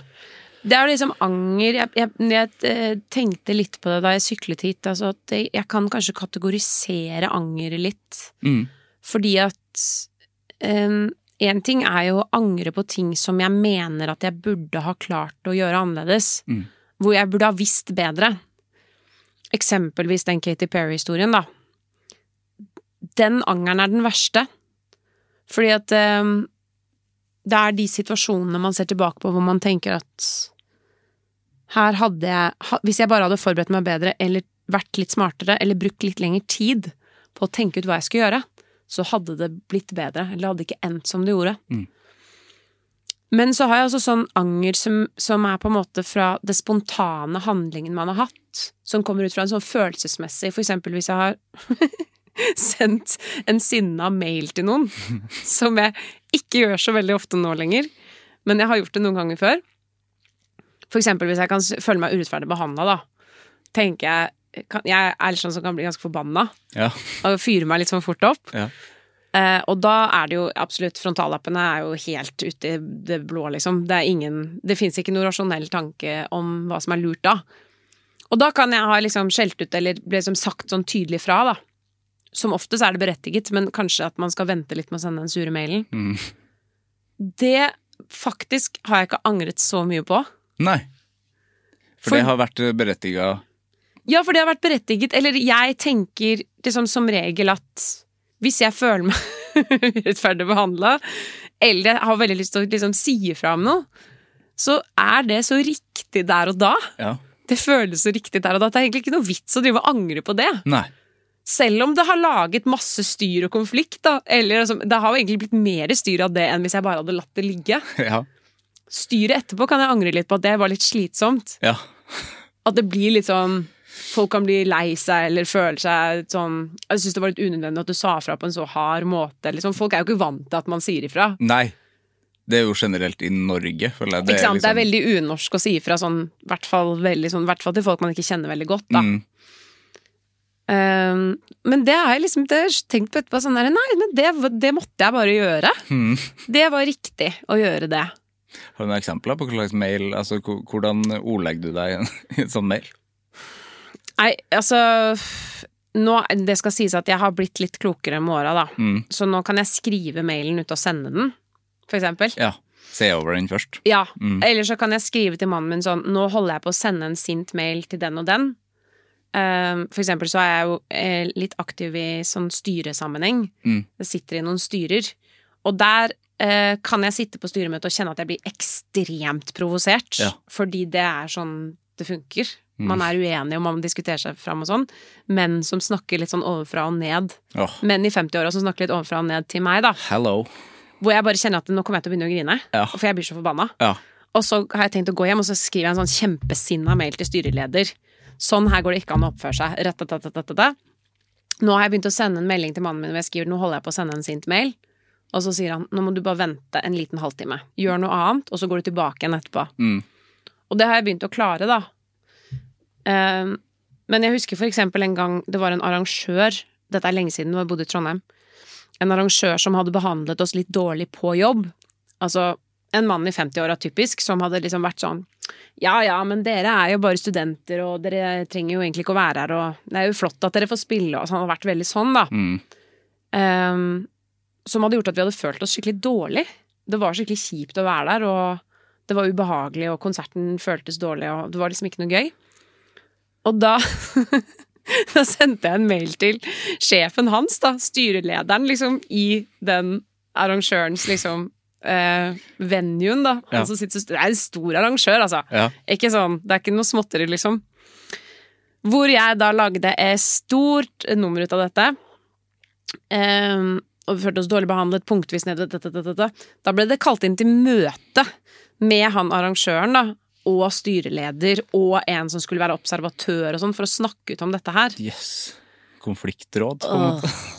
Så mye mas, ikke sant. Så må jeg gå på det møtet Ja. og sitte der og snakke med han arrangøren, som jeg på en måte egentlig tenker at dette her er hans person. Det går ikke an å forandre måten han er på. Nei. Kanskje litt Han var jo veldig lei seg da og spak og ba om unnskyldning og sånn, Mm. men bare, det ble bare så mye mas for meg. fordi jeg selv hadde satt i gang dette her. Ja. Og jeg gikk ut i Dagsavisen også og var rasende fordi det var en festival som ikke hadde betalt meg. ja. Eller de hadde tilbudt meg et veldig dårlig honorar, da. Og så ringer de fra Dagsavisen. Ja, du har uttalt deg litt om musikernes honorar før, og jeg bare glefser i gang. Sånn, ja, fy søren, bla, bla, bla. Det endte jo opp med at jeg fikk hele den festivalen på nakken. Ja. Og det ble sånn lang Facebook-diskusjon om liksom Vi har ikke tilbudt i noe med et lavt honorar. Og så var det noen andre som kvitterte med nei, hva var det som sto i avtalen? Og så svarte de ikke på det. Storståhei, masse stress, ligge søvnløs og tenke på dette. Ja. Hva syns folk om meg? Og nei, kanskje jeg ikke blir booket dit og dit fordi folk tenker at jeg er vanskelig og sånn. Ja, for da tenkte du at du har ødelagt for deg sjøl. Ja, ja. ja. Ja. Så jeg har softet litt med årene i forhold til det å si fra, fordi jeg syns det er litt sånn Det blir så mye styr av det. Ja, for Så mye styr syns jeg ikke det skal bli av de eksemplene dine. fordi at det der høres ut som Altså, du sier at man ikke kan forandre de folkene, og det stemmer nok, men bør man ikke si ifra, da? Når folk er kjipe? Jo, men hvis man, hvis, hvis man har nære venner som man er ordentlig glad i, hvor man har kommet i en konflikt med dem Og det er jo heldigvis ikke så ofte, da. Jeg krangler ikke så mye med venner, altså. Det gjør jeg ikke. Men en sjelden gang så kommer man i en konflikt med noen man jobber med, eller en nær venn. Mm. Og da, hvis det varer lenge nok, den ugne følelsen, så tenker jeg at man skal si ifra. Mm. Um, når det kommer til liksom sånn jobbting, så merker jeg at det må være verdt det i forhold til egen mental helse Mm. og tid man skal bruke på det. For da Ja. blir det sånn at man ligger sånn søvnløs, ikke sant? Oh, og den der debatten på Facebook som jeg absolutt måtte gå inn og glefse på, liksom. Ja, for om det varer lenge, det der. ja, om honorarene til musikere. Måtte jeg gå inn i det? Mm. Kan jeg ikke bare la det ligge, liksom? Ja. Det er jo mange andre som holder på, og som mener masse bra ting òg. Det er ikke sånn at jeg alltid må ta det ansvaret. Nei. Så nå Og jeg har også stått Ja, det var jo senest før sommeren, hvor jeg holdt på å klikke på en fyr som jobbet på et konsertsted. Mm. Fordi de hadde rota det til med noe sånn der bakscene, og det var en utescene, så vinden sto rett inn. Oh, ja. Og de ville ikke fikse det. Nei. Og da Problemet er at jeg klarer ikke å holde meg rolig. Så jeg blir sånn hausse opp over at han fyren her da ikke tar det alvorlig. Og så tenker jeg han snakker sånn til meg fordi han tenker at jeg er en ubetydelig artist Mm. på deres eh, rooster, liksom. Som han sikkert ikke gjør, han er sikkert sånn mot alle. Men jeg tar det kjempepersonlig. Mm. Da kommer Markus gitaristen bort til meg, så sier han bare sånn Nå syns jeg du skal gå på backstage, for da ser han at det bare Svartner. Det svartner i øynene mine. Ja. Så jeg, og jeg holder på å begynne å grine i tillegg. Ja. Det er en do, utrolig dårlig kombo, da. Ja. Hvert fall hvis man skal være profesjonell. ja. Så det skjer ikke så ofte, men de gangene det skjer, så har jeg tenkt etterpå sånn Kunne du ikke bare Kunne du ikke bare latt noen andre ta det? Ja, ikke sant? Som bare håndterer det litt på en roligere måte. Men så er det jo ingen eh, altså Ofte i de situasjonene der så er det jo ofte at man ikke tar det i det hele tatt. da At det er ingen andre som tar det heller. Nei, fordi folk flest gjør jo ikke det. Nei. Det er jo det jeg har skjønt.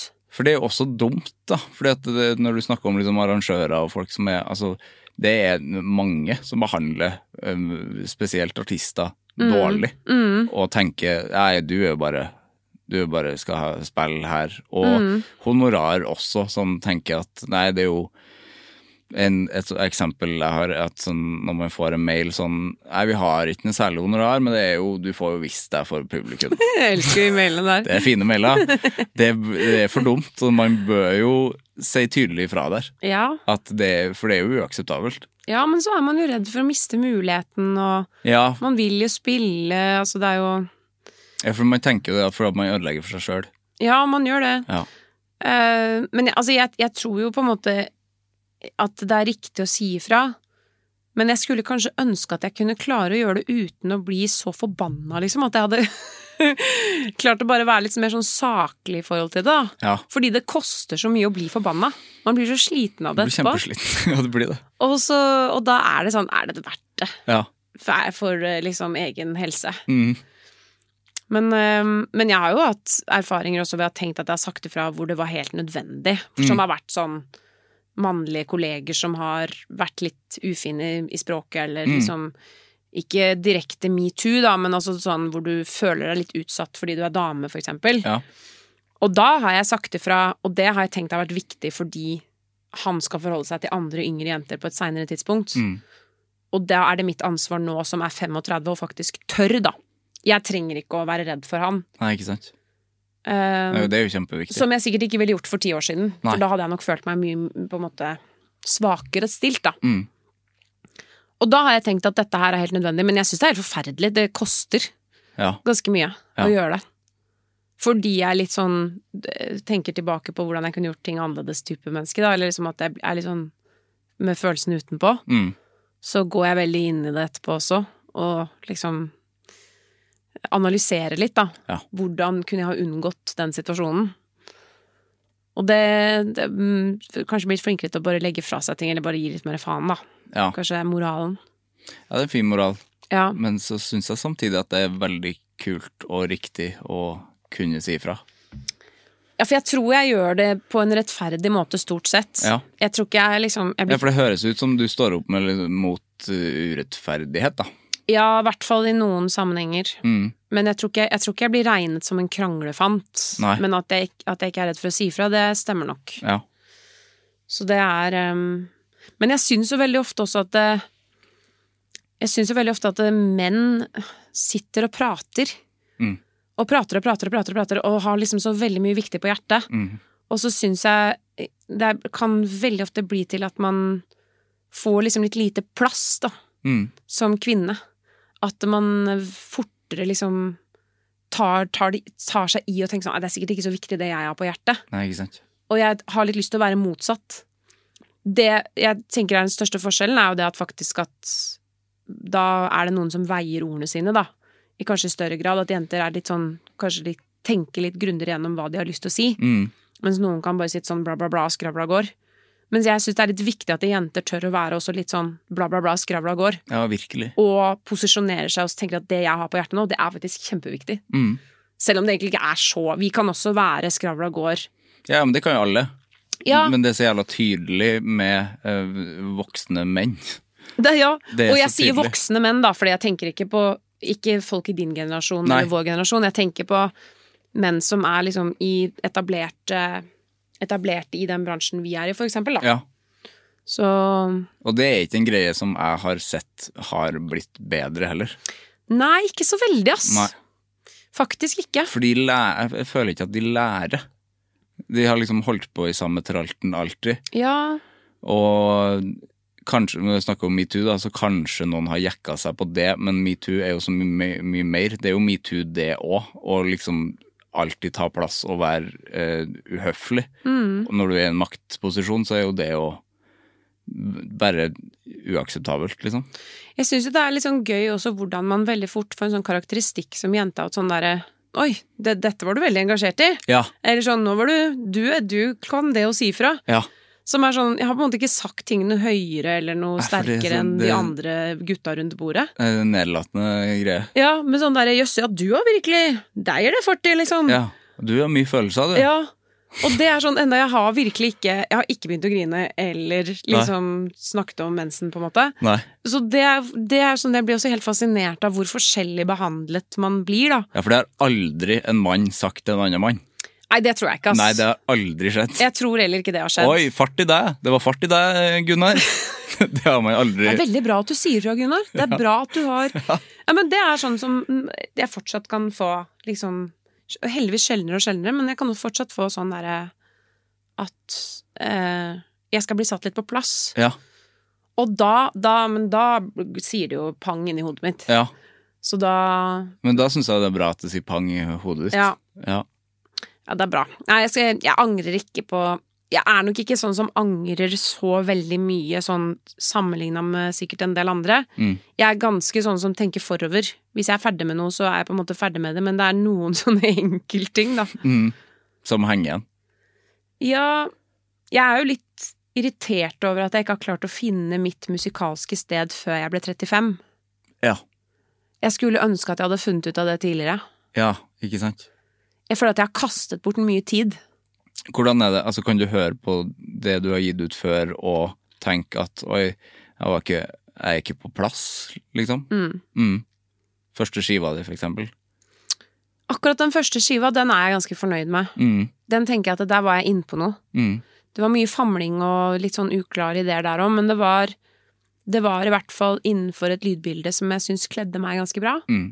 Jeg liker den plata veldig godt, jeg. Ja, takk for det. Ja. Jeg gjør også det.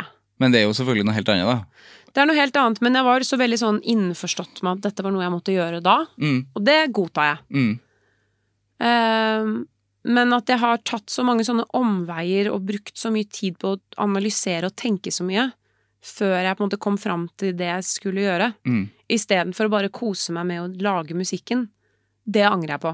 Ja, At jeg hadde det egentlig litt sånn dritt ganske lenge mens jeg holdt på å lage ting. Som på en måte egentlig ikke gir noe mening. Nei, at det var ikke noe gøy. Nei, det var ikke spesielt gøy. Nei. Jeg følte meg dårlig. Dårlig til å synge, dårlig til å skrive låter, dårlig til å Ja. Men når plata var ute òg, altså den første for eksempel, og så var du Hvordan hadde du det da? Jeg følte meg underlegen. Ja. Mm. Sammenlignet meg med andre og ja, ikke sant. veldig, veldig mye. Jeg var veldig retta utover. Det angrer jeg på.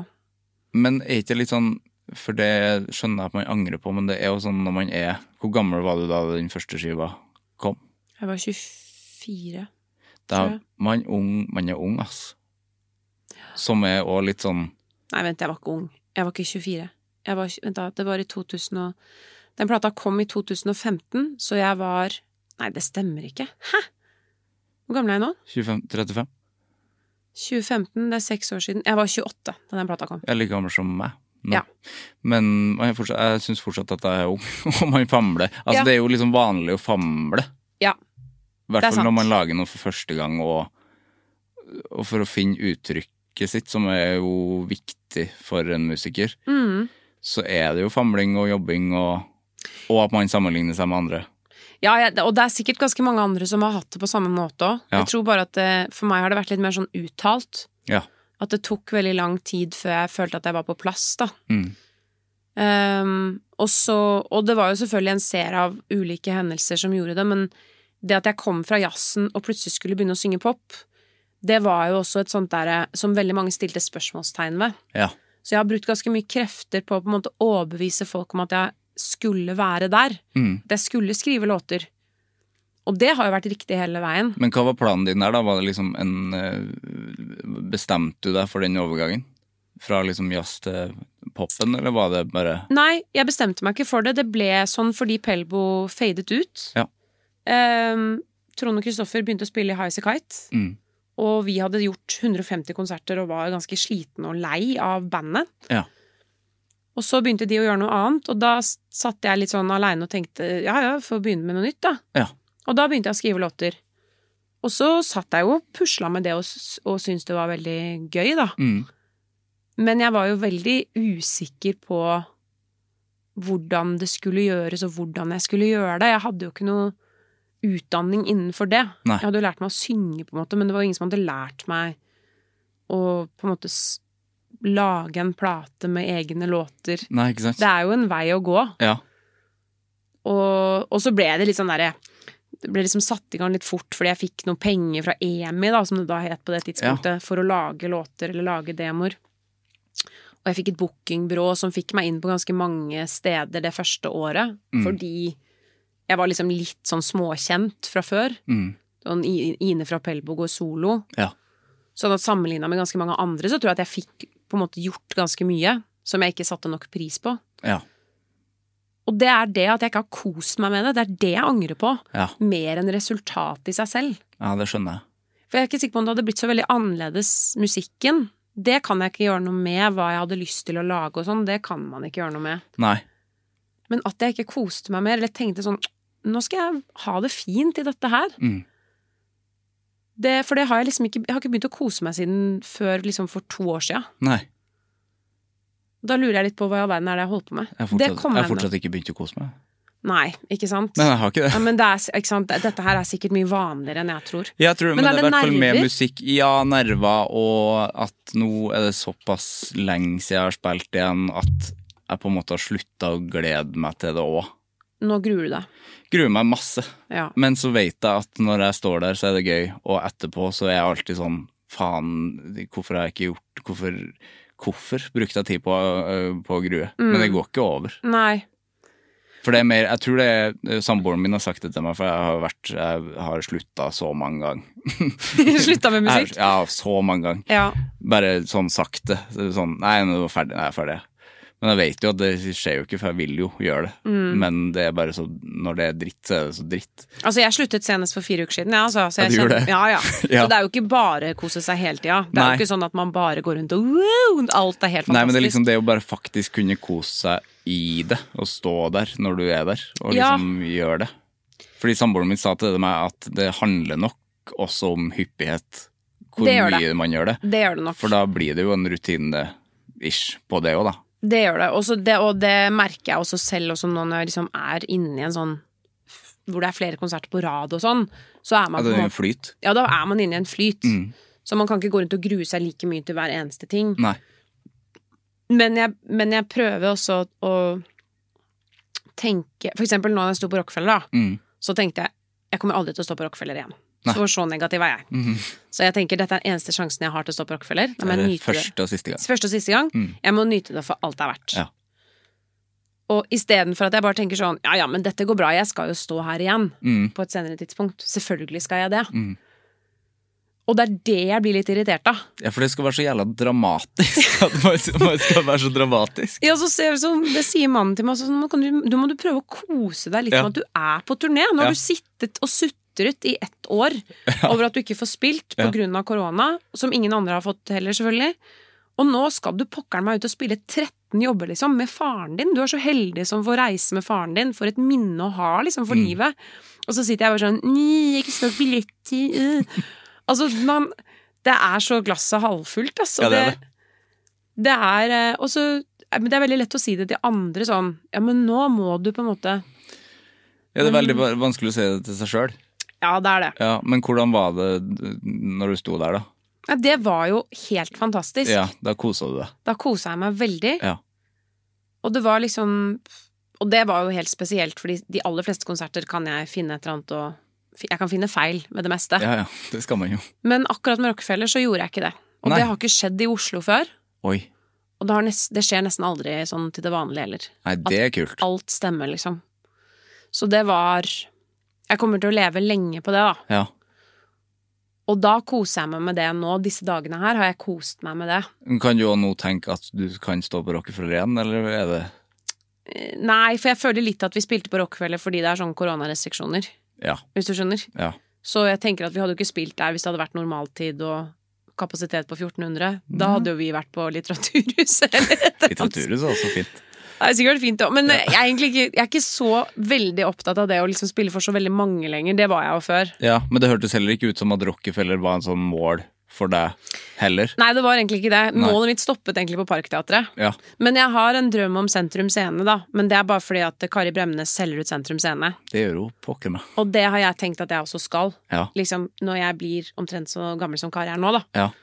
Og jeg vet ikke hvorfor jeg liksom sammenligner meg med henne, men hun er en av de få som er dame, som turnerer på en måte nå fast i en alder av ja, hvor gammel Kari er. Hvor gammel er Kari blitt? Over 50, men under Ja. 60, tipper jeg. Ja. Og da og hun, det er, For meg er det så forbilde å være den ene av få damer i norsk pop- og rockmiljø, da. Mm. Så jeg tenker at hvis jeg får til det, så har jeg liksom Da har jeg fått til det jeg vil. Ja, ikke sant? Det hadde vært veldig kult. Så Sentrum Scene, det, Ja, det er jo veldig Det er jo ganske råflotte greier, da. det er råflotte greier, men det, det syns jeg man kan Man må jo tenke litt der også, da. Innimellom. Kan ikke bare tenke Parkteatret eller Litteraturhuset. Nei, det er jo det er det gøy at- å tenke sentrumsscene. Det, det, står ikke i, det står ikke i forhold til hverandre ambisjonene mot det å grue seg og tenke negativt. Nei. For jeg har begge deler. Ja. Det er skyhøye ambisjoner Ja. å tenke at jeg fortjener dette. Mm. Alle i verden burde forstå hvor genial jeg er. Mm. Samtidig som jeg er hun som sto og sang Katy Perry. Og etterpå tenkte jeg er et helt ubrukelig menneske. Ja. Jeg kan aldri synge igjen. Nei. Sånn, der har du kontrastene. Å, jeg kjenner meg så skummelt igjen i det du sier. Ja, og jeg vet at det er heldigvis flere som er sånn. Ja. Men det der er jo sånn der eh, Folk syns jo det er så rart at man driver med musikk og at man står på en scene når man er sånn. Men det er jo litt som Ja, jeg men, det, men det klarer ikke jeg å forklare heller, for det er bare noe annet. Det, det er, man gjør det jo. Jeg vil, jeg vil jo gjøre det. Men man må jo ha en tro på at det man holder på med, har en verdi og en interesse for folk. Ja, og det tror jeg man har når man faktisk bare trosser velger alt det der Nettopp. dritten, liksom. Ikke sant? Når du Mm. velger å stå i det der, da, den gruingen da, som du beskriver så fint, Mm. når man velger å stå i det, så tenker jeg at da er det fordi at man har en sånn indre glød Mm. som gjør at man, man kan ikke ikke gjøre det. Nei, sant? Enda så mye det koster, da. Nei, Selv om man slutter flere ganger i uka, så det gjør det jo egentlig ikke.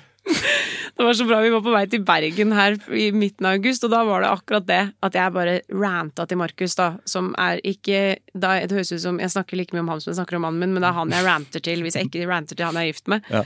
Så sa jeg bare sånn Nei, nå, dette er, hva er vitsen, liksom? Dette er ikke noe vits. For da var det litt dårlig forhåndssalg. Mm. Og Bergen har blitt flyttet fire ganger pga. korona, så jeg var ganske irritert på hele den jobben i utgangspunktet. Ja. Så jeg sa bare sånn, jeg tror ikke jeg gidder mer, ass. Nå, dette er, nå er det slutt, liksom. Ja. Jeg, nå boikotter jeg Bergen. Fra og med nå. Da var det dark. Og da var det så sånn Jeg mener det jo ikke helt, men jeg mener det liksom litt Ja, for det er så gøy at man skal være så dramatisk. For det er så dramatisk der og da. Ja, det føles Ja, det er, det er helt sånn, reelt. Nei, men nå er jeg ferdig, jeg. Ja. Nå er jeg ferdig med Bergen. Ja. Jeg skal ikke reise dit på ferie engang. Nei, Nei. Og det var ikke fordi at han liksom skulle si sånn Nei, men du er flink, og dette går bra, og sånn. Fordi at det, det trenger jeg ikke. Nei, Da er jeg på det stedet hvor jeg tenker dette er ikke noe vits. nei, sant? Så da trenger jeg ikke å prøve å overbevise meg. Nei, for det vil heller ikke jeg høre. Sånn, ja, men du vet jo at du kan det her. Ja, Det sånn, ja. ja men pokker, det gjør jeg jo, men det er, jeg vil jo ikke. Nei, det er nettopp det. Nei. Men så kommer man til Bergen, og så er man på scenen, og så begynner man å spille, og så var det hyggelig. Så ble det ikke så verst oppmøte som man kanskje skulle trodd. Nei. Og så ble det en fin kveld likevel, og så Ja. tenker man hm, Bergen er ikke så verst. Nei. Så dagen etter så fortsetter man, da. Ja, så kjempegod følelse etterpå. Ja, Fuck, pokker ta. ja det er, eh, det er beinhardt, ass. Det er beinhardt. Ja. Du, eh, nå har vi snakka kjempelenge. Å ja, da, du, må, du må bare klippe i alt. Nei, Mye- jeg skal ikke klippe i noen ting. Bare når jeg gikk på do. Det trenger jeg ikke. Ja. det har vært veldig trivelig å prate med deg. Superhyggelig å være her. Eh, Gøy at vi var så like på så mye. Ja, det var litt artig. Jeg føler litt at jeg har hatt litt sånn Nesten litt sånn coaching-terapitime. I du like måte. Vi får, gøy. vi får håpe at dere som lytter, tenker det samme. Vi har coachet dere litt Man òg. coacher hverandre og lytteren. Ja. Jeg har et siste spørsmål som jeg pleier å stille. Uh, hvem syns du jeg skal snakke med i Anger? Har du snakket med de jentene i nummer fire? Nei, det har jeg ikke. Ingen av de, faktisk. Det kunne kanskje vært litt kult, da. Ja. Um, Jeg har sunget med de. Ja, har du det? Eh, Ja, jeg sang i Oslo Hit Ensemble, og det, vi de pleide Ja, å spille med de på med dem, ja. Nei, jeg har gjort det. Gjør ikke Ja, det okay. Men uh, da pleide vi å synge med dem på sånne julekonserter. Nettopp. Når de slapp julelåta. Ja, gjør de vel kanskje fortsatt. Uh, jo, de skulle vel Slapp vel en EP i fjor, Ja, tror jeg. Ja. ja, men de tenkte jeg på. Mm. Og så um, skal vi se hvem andre, da. Bare prøve å tenke på sånn Det blir jo fort så mange bare musikere, vet du. Det blir fint, det. Ja. Jeg, jeg syns jo det var veldig gøy å høre på Daniel Kvammen-podden Mm. du gjorde. Mm. Eh, for det, liksom, det var som Ja, det syns jeg var veldig kult. Gøy fyr. Det er veldig gøy, og det, det er som å ja, For eksempel snakke med noen som er liksom Som tviler og tror, da. Mm. Det er det som er gøy. Mm. Mm. Ja, for Daniel tror jeg kunne ha sittet her sammen med oss, og vi hadde hatt en ganske bra samtale. Ja, det tror jeg også. Jeg syns det var skikkelig interessant å høre på han. Ja. Men Du hører at han er liksom Ja, tenker, tenker mye på ting. Mm. Altså, hvis du hadde fått sånn Sånn som Ane Brun. Ja. Hun hadde, det hadde jeg hørt på. Ja, hun vil jeg prate med, ja. Mm. Eller eh, også sånn Stein Torleif eller Odd Nordstoga òg. Ja. Ødd. Ødd, vet du. Mm. Det hadde vært gøy. Mm. Jeg tenkte også på Vigdis Hjort. Ja. Hun forfatteren. Ja. Hun er, Hun er hun er kul, kul, altså. Ja, virkelig. Hun er dritkul. Jeg hørte henne på, i Longyearbyen på Longyearbyen litteraturfestival. Mm. Altså, for en dame, altså. Ja. Hun er så smart. Hun bare kan så mye. ja, hun gjør det. Samtidig som hun er bare all over the place med Hun personligheten hører jeg alltid, altså Hvis det er noe radioting og jeg ser navnet hennes, så hører jeg på det. Ja, Mm. Det hadde vært kult. Mm.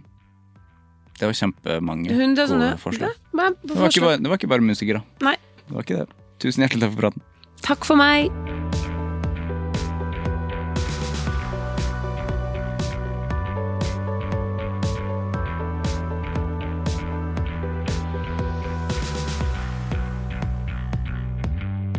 Det var Ine og meg, og det var, som Ine sa, det var en eh, slags terapitime, en coaching. Var, vi coacha hverandre, og håper du fikk noe ut av det. Jeg fikk eh, ekstremt mye ut av det. det var, jeg kjente at det var veldig mye jeg skulle få ut der. Eh, for at jeg har kjent mye på det i det siste, det der eh, scenegreiene. At, eh, at det blir vanskeligere og vanskeligere, og at det blir mer og mer dramatisk. Og sånn faen, jeg vil ikke gjøre det. Jeg vil ikke gjøre det mer. Men så vet jeg jo at jeg vil gjøre det. Men det er såpass ubehagelig før. Eh, og når det blir lenge mellom konserter, så er det Det blir vanskeligere. Og det blir òg Det meste litt meninga. Fordi som hun sa, at hun lager musikk for folk. Det gjør jeg òg. Jeg, jeg, lager det fordi at jeg liker å lage det, men det å spille det er for folk, og det er en grunn til at uh, det lages. Altså, det skal være en felles greie. Det skal være et fellesskap der. Og når det ikke er der, så er det Det er vanskelig, for det tar jo lang tid, og da blir liksom nervene og alt Det bygger seg opp. Men uh, sånn er det, da. Man slutter jo ikke. Jeg vil jo ikke det, vet du. Det var en helt eh, nydelig prat, eh, og jeg anbefaler virkelig på det varmeste den siste plata til Ine, som heter Alt vi har kjært, med tekster fra far Edvard. Eh, den er Jeg vil si at den, altså den er perfekt året rundt, men nå begynner det å bli høst. Da Jeg har brukt mye av siste uka på å bare gå rundt og høre på den. Det anbefaler jeg deg å gjøre. Da um, blir i hvert fall jeg ganske rolig. Og ja, det er så fint. Det er så fine tekster, og det er bare Det er liksom hele greia at det er far og datter i så ekstremt talentfullt og fint samarbeid. Helt nydelig. Jeg blir veldig glad hvis du har lyst til å liksom abonnere eller følge Anger. Eh, for da får du episoden umiddelbart. Slipp å liksom logge deg inn. Dæven, det var gammelt å si. Logg deg inn og last ned og alt det der. Det trenger du ikke gjøre da, vet du, for da bare kommer det opp hver fredag. Um, så gjør det. Nå er jeg ganske sånn Jeg er spent i kroppen uh, på en sånn rar måte fordi neste uke, hvis du ser på tallet på denne episoden her, så står det 199. Altså det er episode 200 neste uke. Um, jeg vil ikke røpe gjesten, men det er en helt uh, perfekt gjest for, uh, for jubileum. Og jeg gleder meg. Det, det, skjer ting til uka. det blir Ja, det blir kjempe, kjempestas. Vi høres. Hei! Produsert av Klinge.